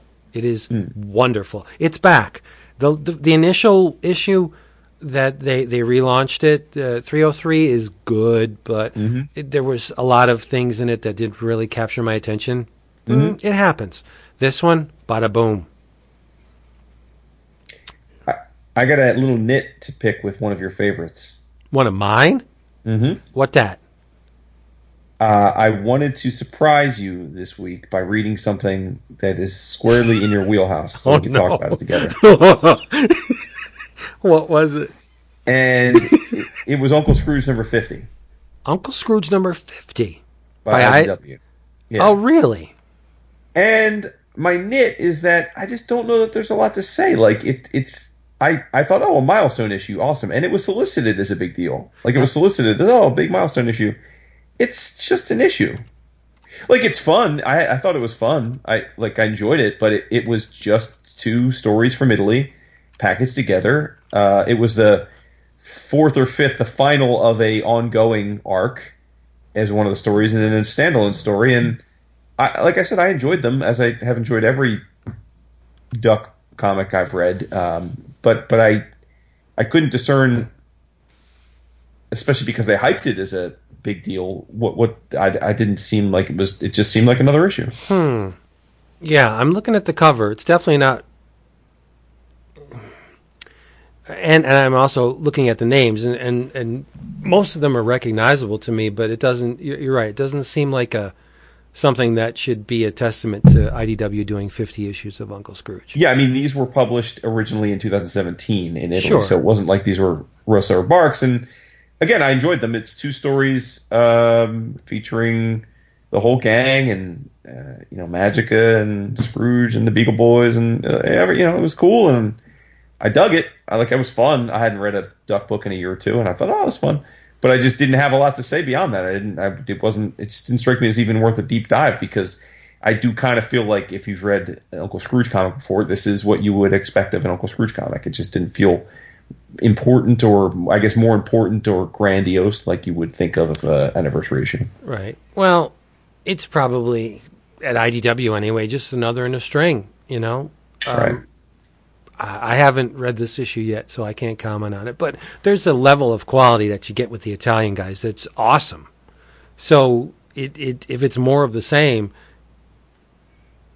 can you really denigrate a title because it's the same high quality that it's always? well, you know what I mean. to be clear, I'm not trying to denigrate it. I No, I know. Off that way. I, I, I, like I said, I enjoyed it, but it just felt like I could have just as easily. It could have been issue number 37. I, it could have just been like, oh, I decided to read a Scrooge comic. Well, that's and- yeah, that's what it looks like Yeah. to me. It doesn't look Mm-hmm. like there's anything really out of the ordinary in here. But you know, Yeah, uh, who's yeah. to? s- I don't know. I don't know. But anyway, so It's a nice. Well, both of them are really nice covers. Mm-hmm. Yep. I see here, Dap, you have not yet read Space Bandits number five. Oh shit! No, I did. Oh, That's it's weird. not- That's weird. You're meticulous with your list. It's true. I thought. I Yeah, must he's have- got shit on his list from like months and months and months ago. Oh shit! Hell yeah. Uh, well, okay, you did read it then. I did read it. What'd you think?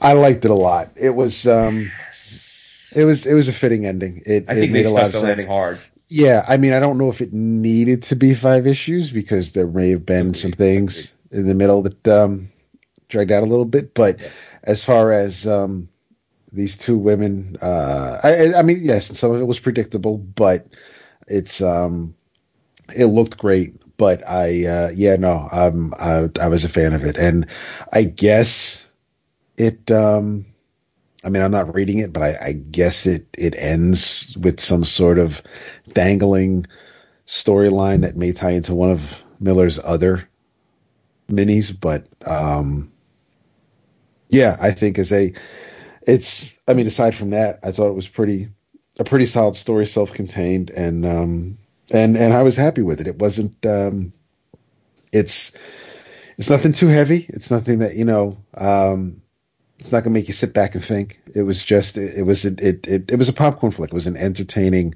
um 90 minute romp with uh with with with two women who um are tired of taking shit. So I I really liked it.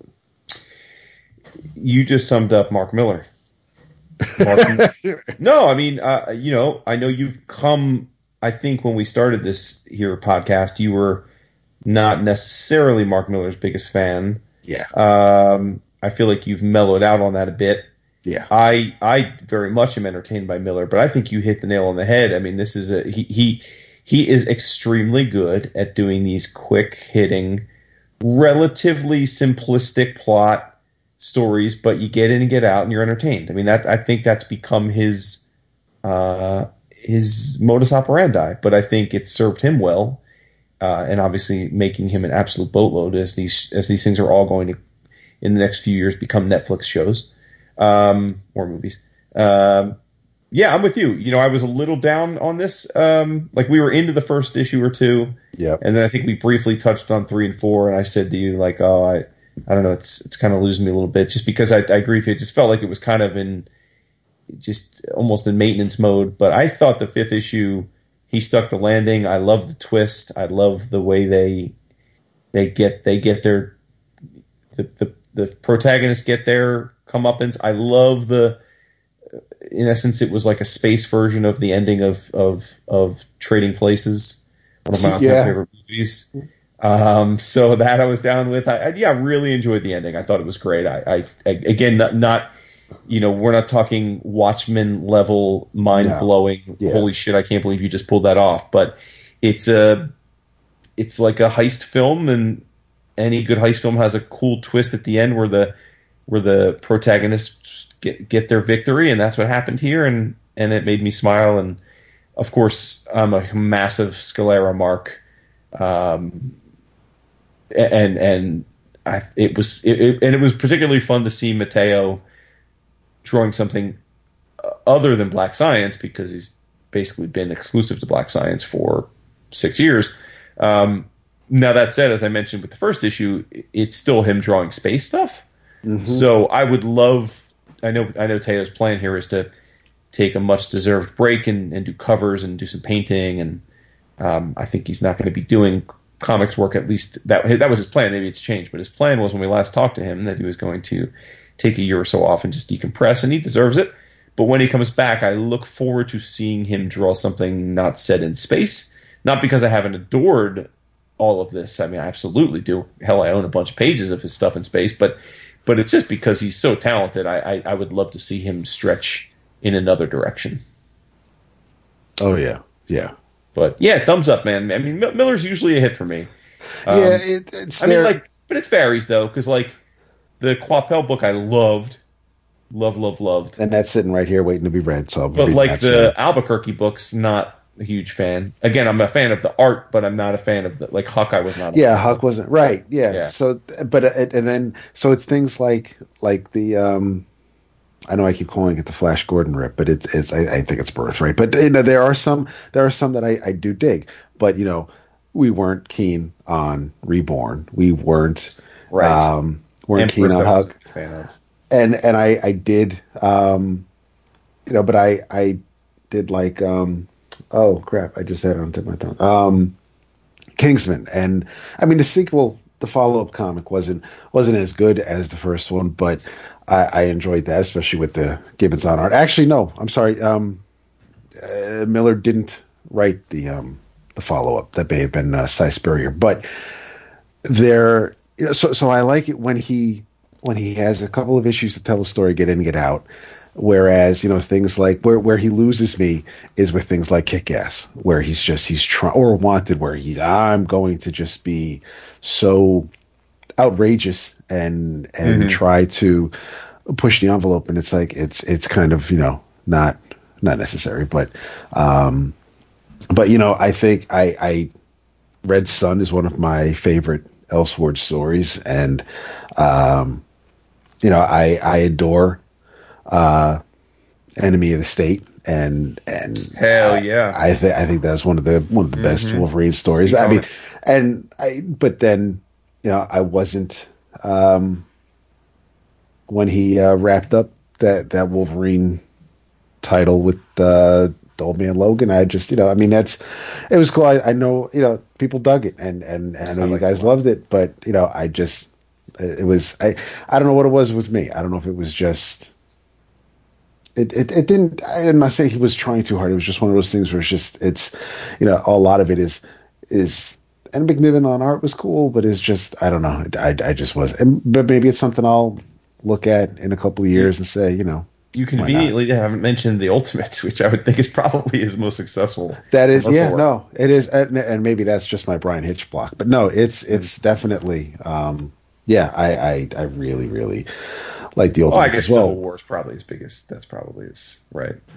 I was just saying Ultimates, but but I, I don't know. What, what would you guys say is more successful commercially, uh, Ultimates or Civil War? Probably Civil War, right? I guess they're both massive. I, mean. I don't. I mean, it's Civil War is you know it's it at the time you know people it it got the Marvel fans all all hyped because you know whose side were you on and it was all cool I mean, with the media were, marketing.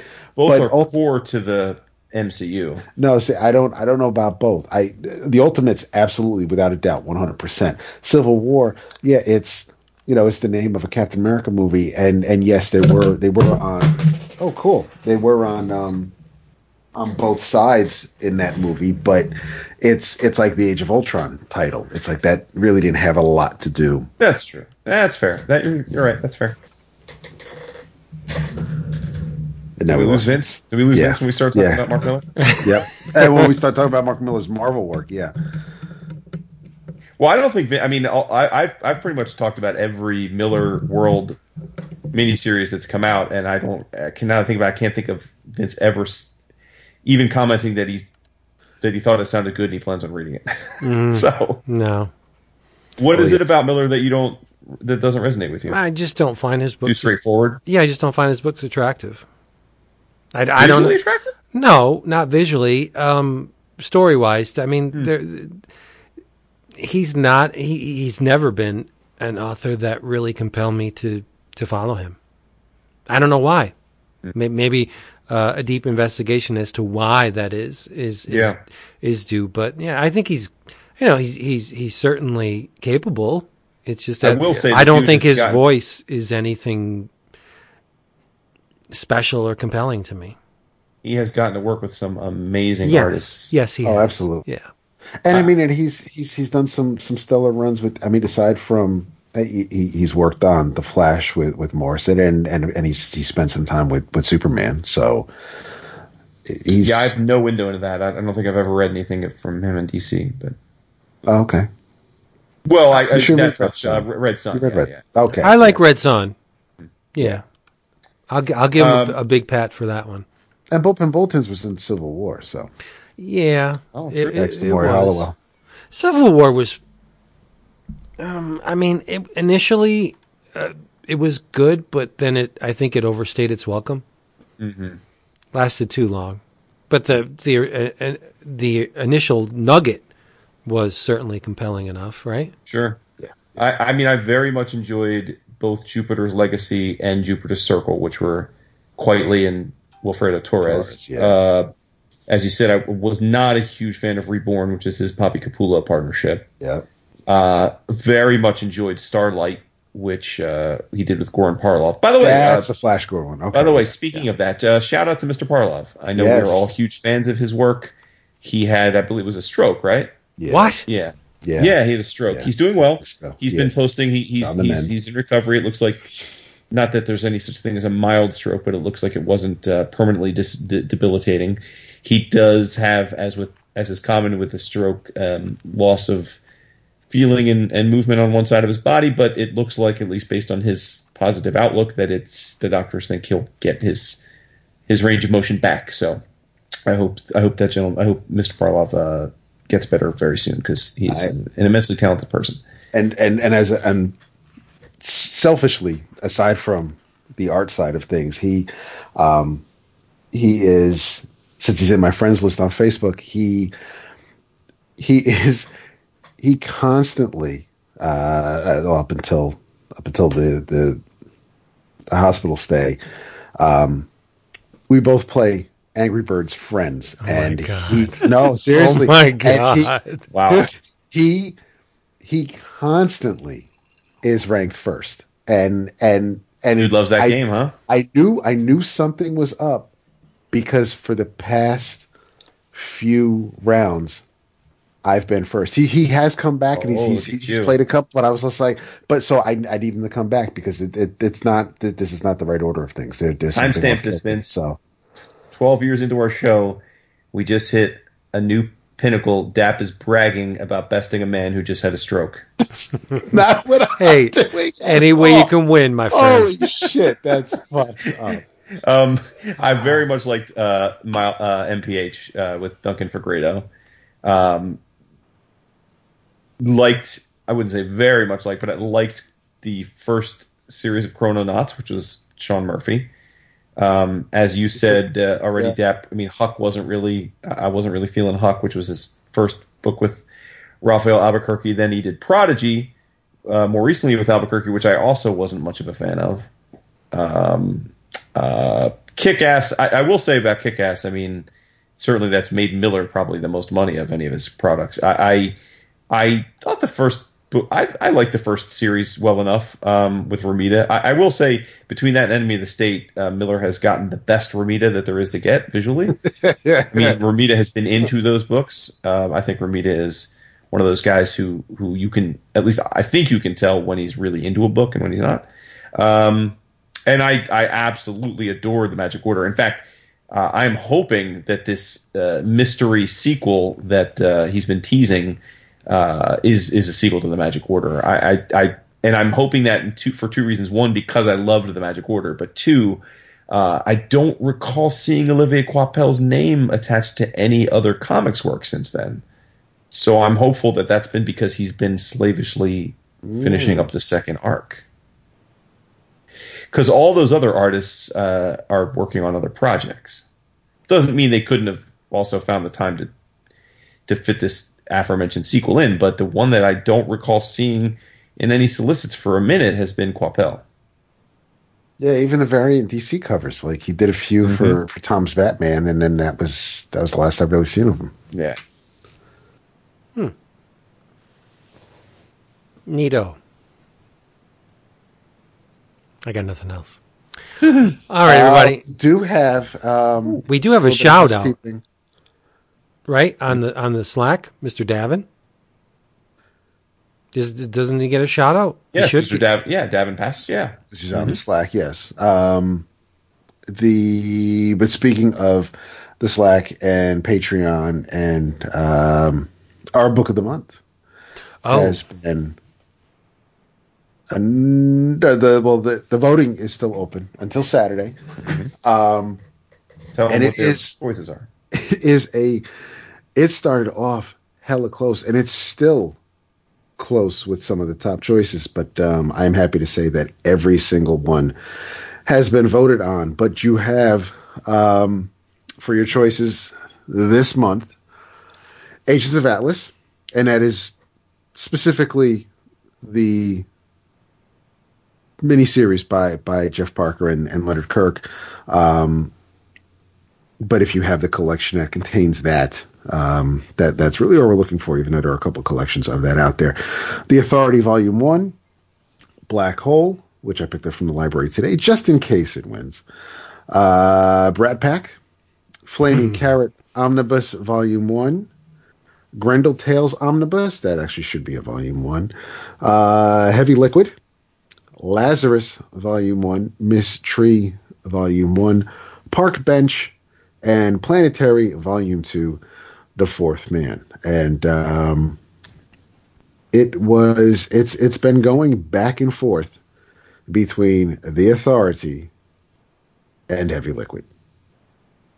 wow. So if if uh, you know you can while you can only vote for one thing, you can change your vote up until the deadline. So if if you have voted for something that you think isn't going to win and there's something else that you'd like to read or hear us talk about that may be close to winning but isn't quite there, then by all means, you know, go ahead and and have some fun this time around. And um I, I, I, I'm really, I just, I've been watching it throughout the days, and and I love seeing some of the, um, some of the numbers jump around a little bit. I don't, I, it really doesn't matter. Which, whichever one of these wins, I'm, I'm looking forward to reading, and um, I will say that uh, the majority of the items here, I've never read or haven't read fully, so I'm, I'm looking forward to anything here. Um, and for those of you who may be new to the show or, or new to the um, to the book of the month process, the reason why Planetary, the second volume, is on this list is because over two years ago, on episode 486, we discussed the first trade. So um, I, I, I threw it on here because I figured it was it, it it's might be time to catch up with it again, but you know, we'll see. Well, I, I will say that uh, as seems to often be the case when we have a list of eleven, uh, the two that it's going back and forth are two of the few that I've already read. So, but I like I love them both. So happy to revisit them. Um, also, um, not only do we need to shout out uh, Davin Pasick for joining the Slack tier, but uh, I don't believe we shouted out Jonathan Yen, did we? We may have when he when he when when when he's Oh, when He's he got the uh, shout out tier. Right, right, because they both right both gentlemen are Yes. already in the shout out tier. Yeah, Yes. do it again. 'Cause Doesn't the- cost anything. Yeah, I'm with Vince. I think we should shout Oh, out. absolutely. If you if you go from the shout out tier to the Slack tier, you're going to shout out again because that's uh, an even. I mean, that bigger- also includes Jeff Carter. That That's also, true, too. Thank you. Yes, is correct. horrible. So you know we have. and uh, you get reach arounds. well, yes. When when after Vince puts the lotion on the skin, yes. Yes. Yes. The Slack's pick. We got a bunch of folk up in there. Oh, now. it's crazy. Yeah. Yeah. Yes. Uh, uh, past There's a couple. little momentum there the last few. We got a whole slew of new people. yeah. Yes, we And have. We, I know you mentioned that we mentioned last week, but Hassan's up in there now, and yes. yeah, I got to get back to that. Past couple days have been very busy. Same. it's all right. It's all right. Yeah. I've been holding it down. It's true. I, I actually I have I have some because I I I haven't been able to get back in and and do a blast of you know things that we've been up to. I mean the weekend the weekend was stupid and and I couldn't really I wasn't on the socials much at all. And and with work as soon as I get home the last thing I want to do is mess around with the computer. So I just I kind of block everything out. But I popped into post the uh the new release list and and checking on folks but i was reading everything and i have a running list of everything i want to go back to and I talk bet you about, do. whether it's whether it's you know the leasing of the vehicles and and i mean yeah and and everybody's good news with rod's dad Yeah. and and and barrett and you know shout out to kevin quas i mean there's there's a lot of of good news in this thread so i want to make sure you know nobody gets Brian's husband getting the the new JLB. yes Timothy, yes yes It's good stuff. And if you can't tell by these two fools, there is definitely a very familial atmosphere at, on the slacks. It's just one. Oh big, yeah, it's all family. There. one big happy family. Yep. Yeah, Um, we keep it one hundred. We do. And there are things that uh, we will say on the Slack that don't get said on the podcast. It's like Vegas. What happens in Slack? Yeah, stays in Slack. terms of until we get a giant hack and then it's all put out in the ether and then we're embarrassed and have to But end the but no, I mean even if they did hack us and they, they took the comments of current comments on, on, on comics that have come out the past couple months, um, I don't think it would be it, it would not debilitate the people uh, co- the, the the the subjects of the comments because we all do it with taste and a little bit of tact and you're just like you know not feeling this but love this guy and or gal but I I, I don't understand what's going on with this comic. Uh, So it's it's very very um, with peace and love. respectful to the creators because you know sometimes you just don't sometimes you don't hit the mark and it's okay. We've had so many new people join the Slack that Rod Hedrick said, "Damn, we need name tags." Yeah. So it's fun. And we hope you have had that with this episode. I surely did, and hope my brothers did too. Uh, in the meantime, would you please check out our sponsor? Because who in the world wants to spend full price for comics? No one. Zero Go, go to. Discount Comic Book Service, dcbservice.com. Check out from Antarctic Press, Planet Comics number one, $1.99. Protector number one from Image, $1.99. And from the Action Lab, Danger Zone, it's Twin Worlds number one, $1.99. It's a trend, y'all. In the meantime, in your travels, I would love if you would check out from Anne Simon and Fantagraphics. This this book is called The Empress Sixtissus. Now, if you are, really you're doing this now I am doing it now. Damn it! Jesus hilarious. Christ, let It's been on grab DAP's list for like seven months. Sorry, it hasn't been seven months. But anyway, Well, it's been on his list for like a long ass time. Right. We. I won't go deep, but I will say um, we talked about the song of Aglaia when it came Yes. out, and it was Yes. wonderful. Yes. This is the follow up in which we return to Barbara Ann and um, Queen Aglaia. But what's the rub on this book? Okay, you have Sixtissus, who's the Empress of Chechnya and she drums up this scheme to get all the men out of Barbara Ann by saying, "Hey, we got a lot of gold in Chechnya. Why don't you come and mine here and get rich, and your life will change and you'll be it'll just be wonderful." But she kidnaps all of the Barbara Ann men, and some of them she cuts their their testicles off. She, make, she makes them eunuchs. So okay. in in Barbara Ann, Aglaia is like, was my mother's name, by the way. sorry, ba ba ba. Yep. Well, it's not a good memory, but go ahead. I'm, I'm sorry. So in Barbara Ann, six uh, Aglaia's, what are we gonna do? We got no men. So she reaches out to her old buddy. Not just her old buddy. Well, I know, but she reaches out to Damien, the crocodile, and she's like, "Why don't you come back? We got no men in in in uh, Barbara Ann. Why don't you please just come back?" But the the, the rub of it is Sixtis Sixtissus comes to a little peace conference, or so she they, it, it seems, with Aglaia, and she's like, "Look, we know you got all our men. What can we do?"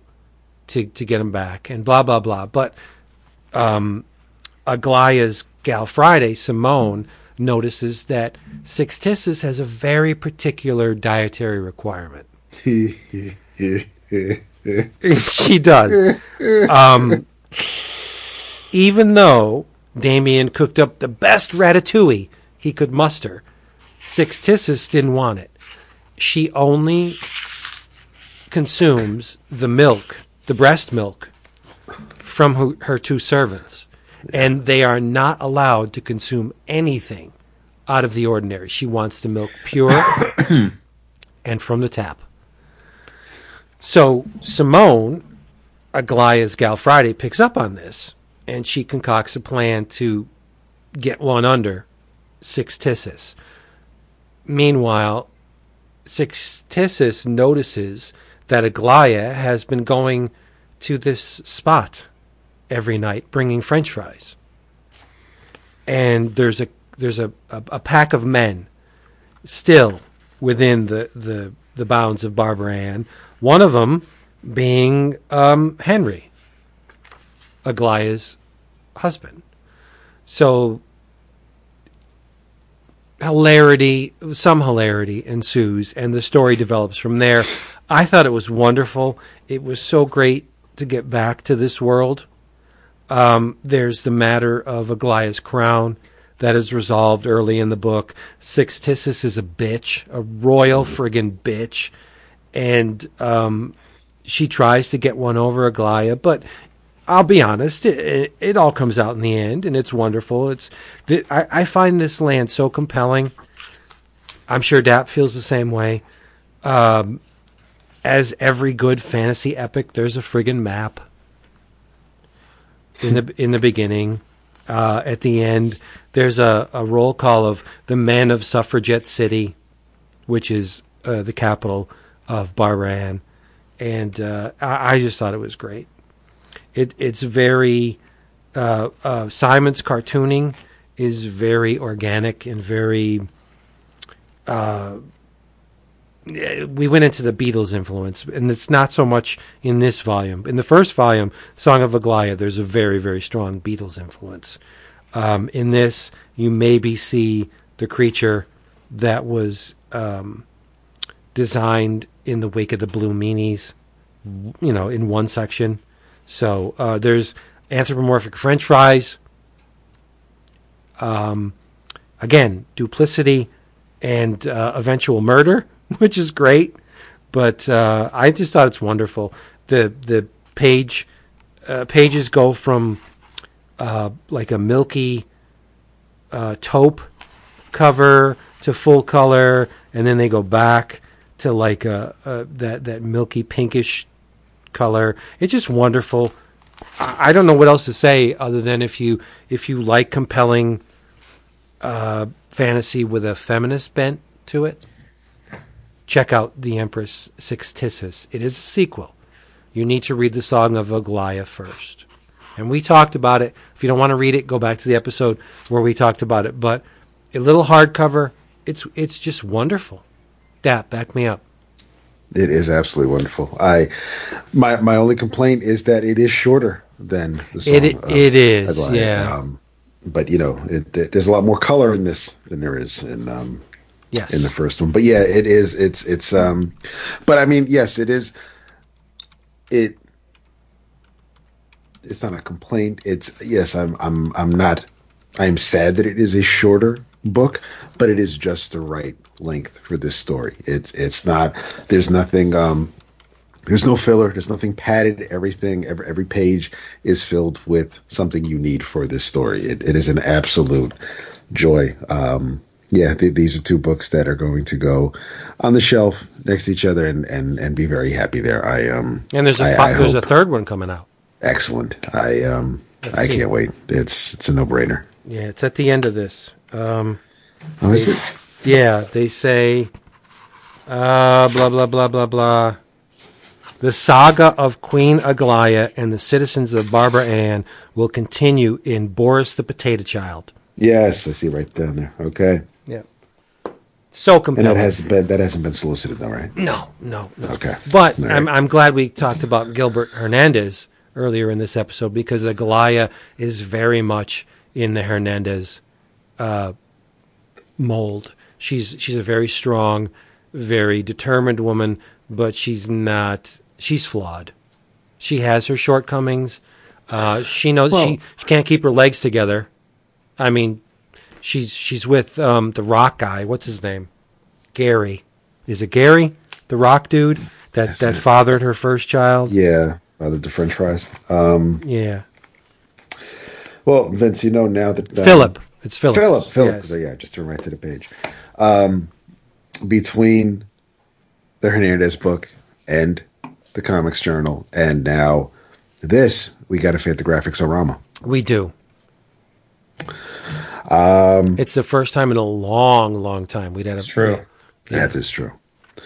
Uh, I do not have something for Fantagraphics. Um, and I, I read this and I really, really wanted to love it. it it's still something I think um, fans of Garth and especially his Punisher will enjoy. Um, and uh, since since Jason brought up Goran Parlov, I figured it it it's it's somewhat fitting. Although, however, this is this is illustrated by Jacen Burrows and um, Guillermo Ortego. This is Punisher Soviet, and it's it may be somewhat predictable, um, but it is still very much a Punisher story. It might feel a little tame for a Punisher story by Garth, but um, Now, do you No. know if Goran was supposed to draw this and then? No, I don't think he was. I, I, think it was always because even when, before, right before it was solicited, I think um, Burrows was uh, hinting that you know he had something big coming, Okay. and and so I'm, I'm pretty sure he's always attached.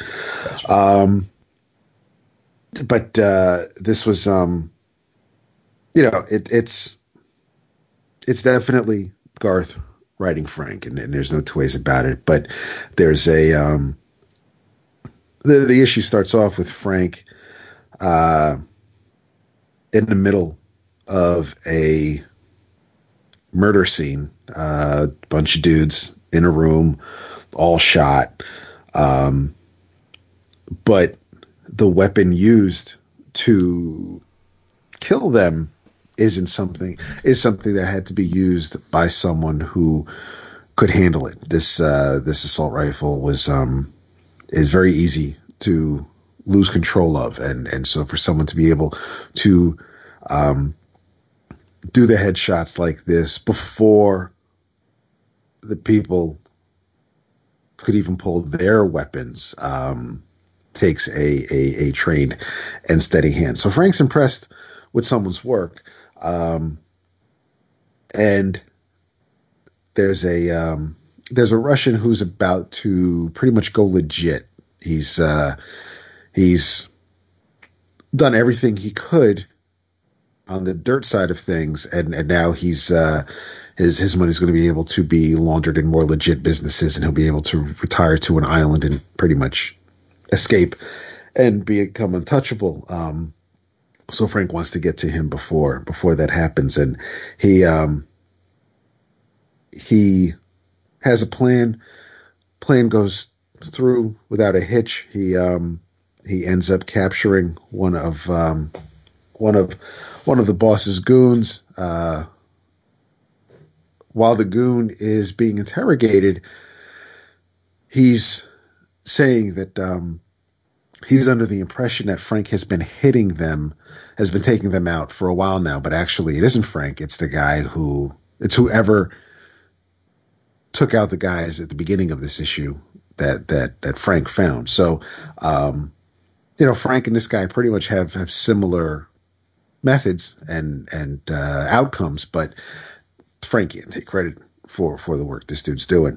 Um, so he needs to find out who this guy is and and find out you know how their where their paths are going to cross and um, that kind of happens in this issue and you know basically for lack of a better term we we we kind of see um, the Russian Punisher I'll just say for now after reading this issue um, that's kind of what this is now now whether this guy is just taking out Russians because he, he maybe Russian or has something specifically against I mean, maybe Russians killed his family. I don't know, but um, I don't. It's definitely a Punisher story. I don't know if it's something that I'd be like, "Hey, Garth is coming back to Frank, and this is the story we've been dying for." I don't know if I can say that just yet. It it's it looks cool. It looks clean. Um, I'm used to I'm used to Parlov. I'm I'm used to Steve Dillon. I'm used to um, Leandro Fernandez. This is a little clean for me, but it still gets the um, the point across. But I, I you know, I, I don't. I'm not. I wanted to love this. I said this also in the best thing thread. I, I wanted to love this when I read it, and and I like it. Um, I just I know what what Garth can do with Frank, and and um, I just I guess because that's so high up on the pedestal for me. Um, I'm not. He's not phoning it in by any means. It's still. It, it, it's a strong story. It's just. It's not. Um, it doesn't have the oomph that other Punisher stories have had for me. But I, I, I think if if um, if you've missed Garth on Punisher, and you didn't think you were going to be, you didn't think you know this this was up your alley for whatever reason. You didn't think. Uh, I think actually, I think the weakest parts are the uh, which which which pains me to say um, are the uh, Paolo Rivera covers. The, the first issue mm. cover I wasn't real thrilled with, and then when I see the second issue cover at the back of this, I was like, yeah, this isn't. I don't.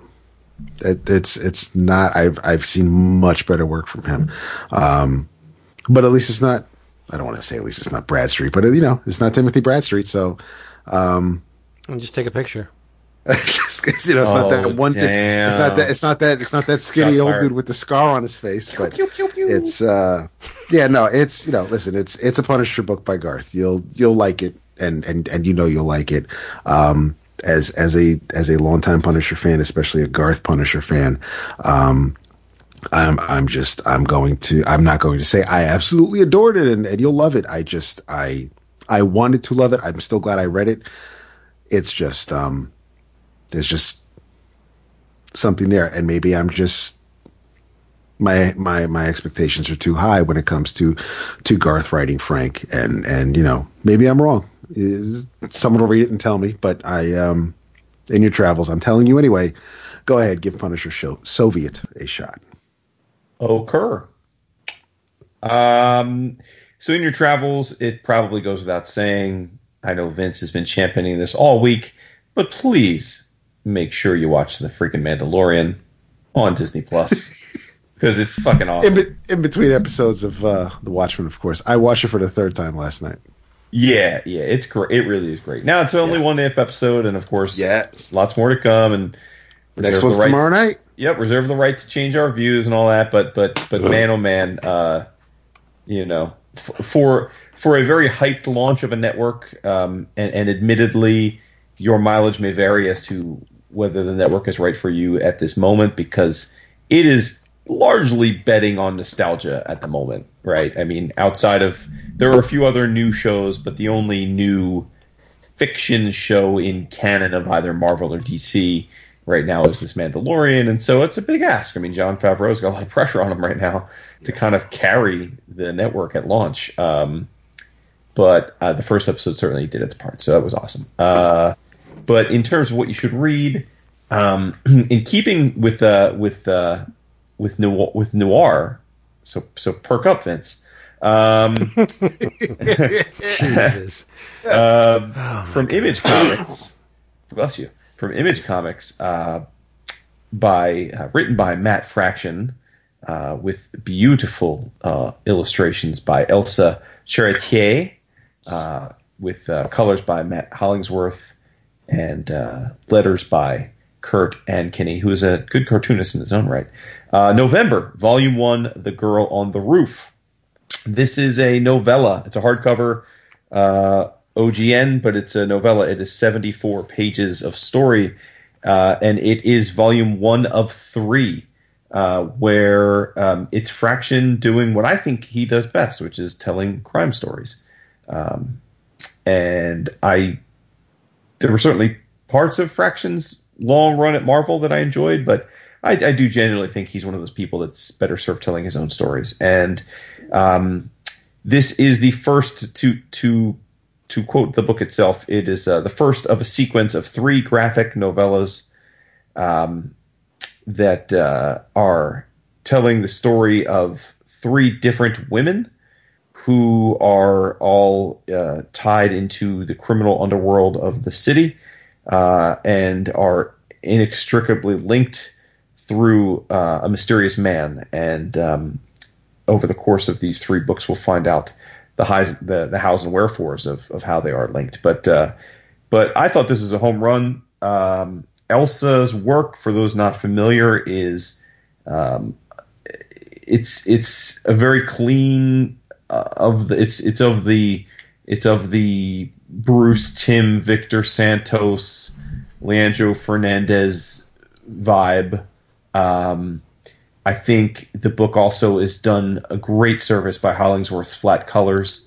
So anyone that's a fan of the Darwyn Parker books or the Polar books or any of that stuff, this fits right in with that, uh, both visually and esthetically. Um, The cover's spectacular. Oh, definitely. Yeah. Um, and the first one is essentially four chapters. We're introduced to each of the three women.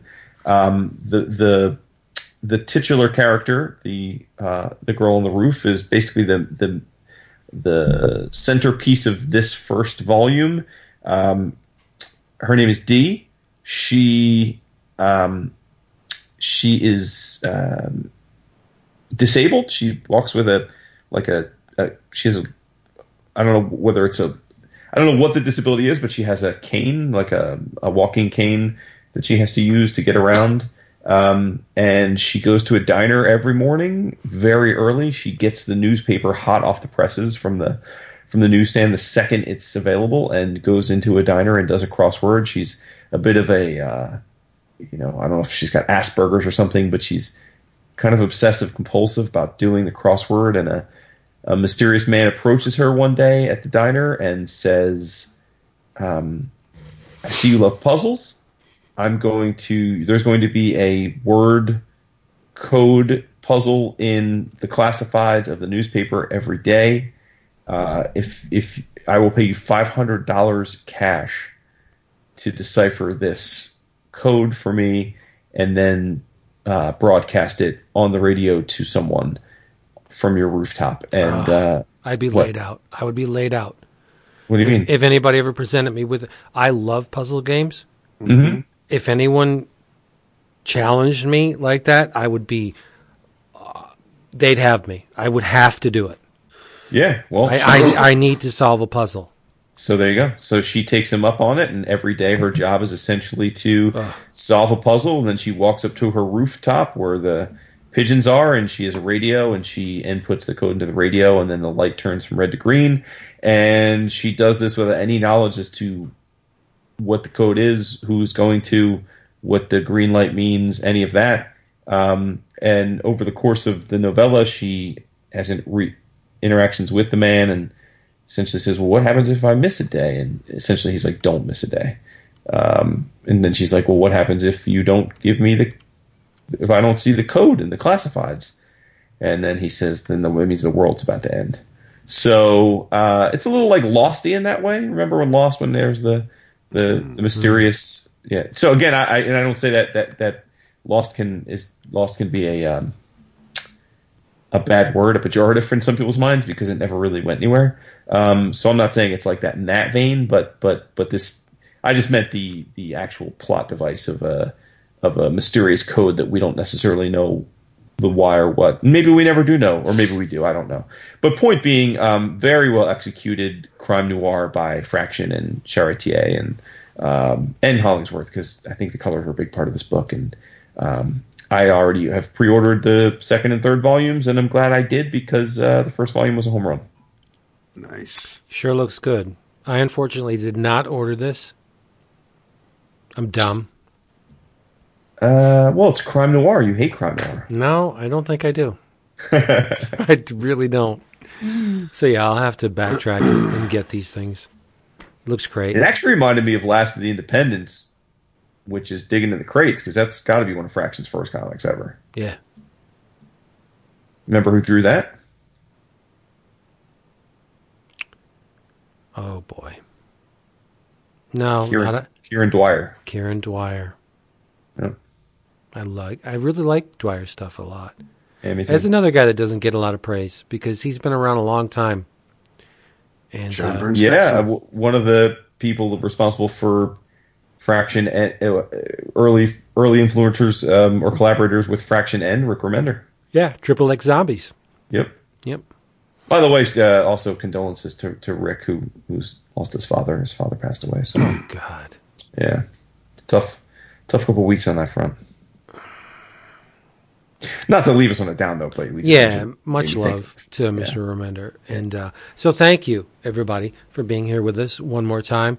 If you'd like to experience the 11 o'clock universe, all you got to do is go to Twitter and Facebook and Instagram and Reddit, and we're all over that place. Places. Um, go to the patreon.com forward slash 11 o'clock comics for another little shard of the 11 o'clock uh, universe. Please come back. Not a shard, but a shard. No, Shard. Please come back next week or next time because we do have to produce six this month. Yeah, So, straight. We have guests coming soon. We do. Big doings. Big S- doings. Just come back. We'll be here waiting for you um, with the best in comics. Big little. And, and com- Big Little. the Big best. big and rich. the the the best in comics and commentary, and uh, we love you so much for for being here. Say good night, my dudes. Good night, Good my dudes. night, my dudes and dudettes. No, but you are my dudes. You are not female. True, but we're saying goodnight to the broader universe, are we not? Yes, but it was a command to you. Say good night, Oh, comma, my dudes. Well, I thought you were you were I thought you were gender neutral now. So You're so weird. You're so freaking weird. good night, my dudes. My dudes.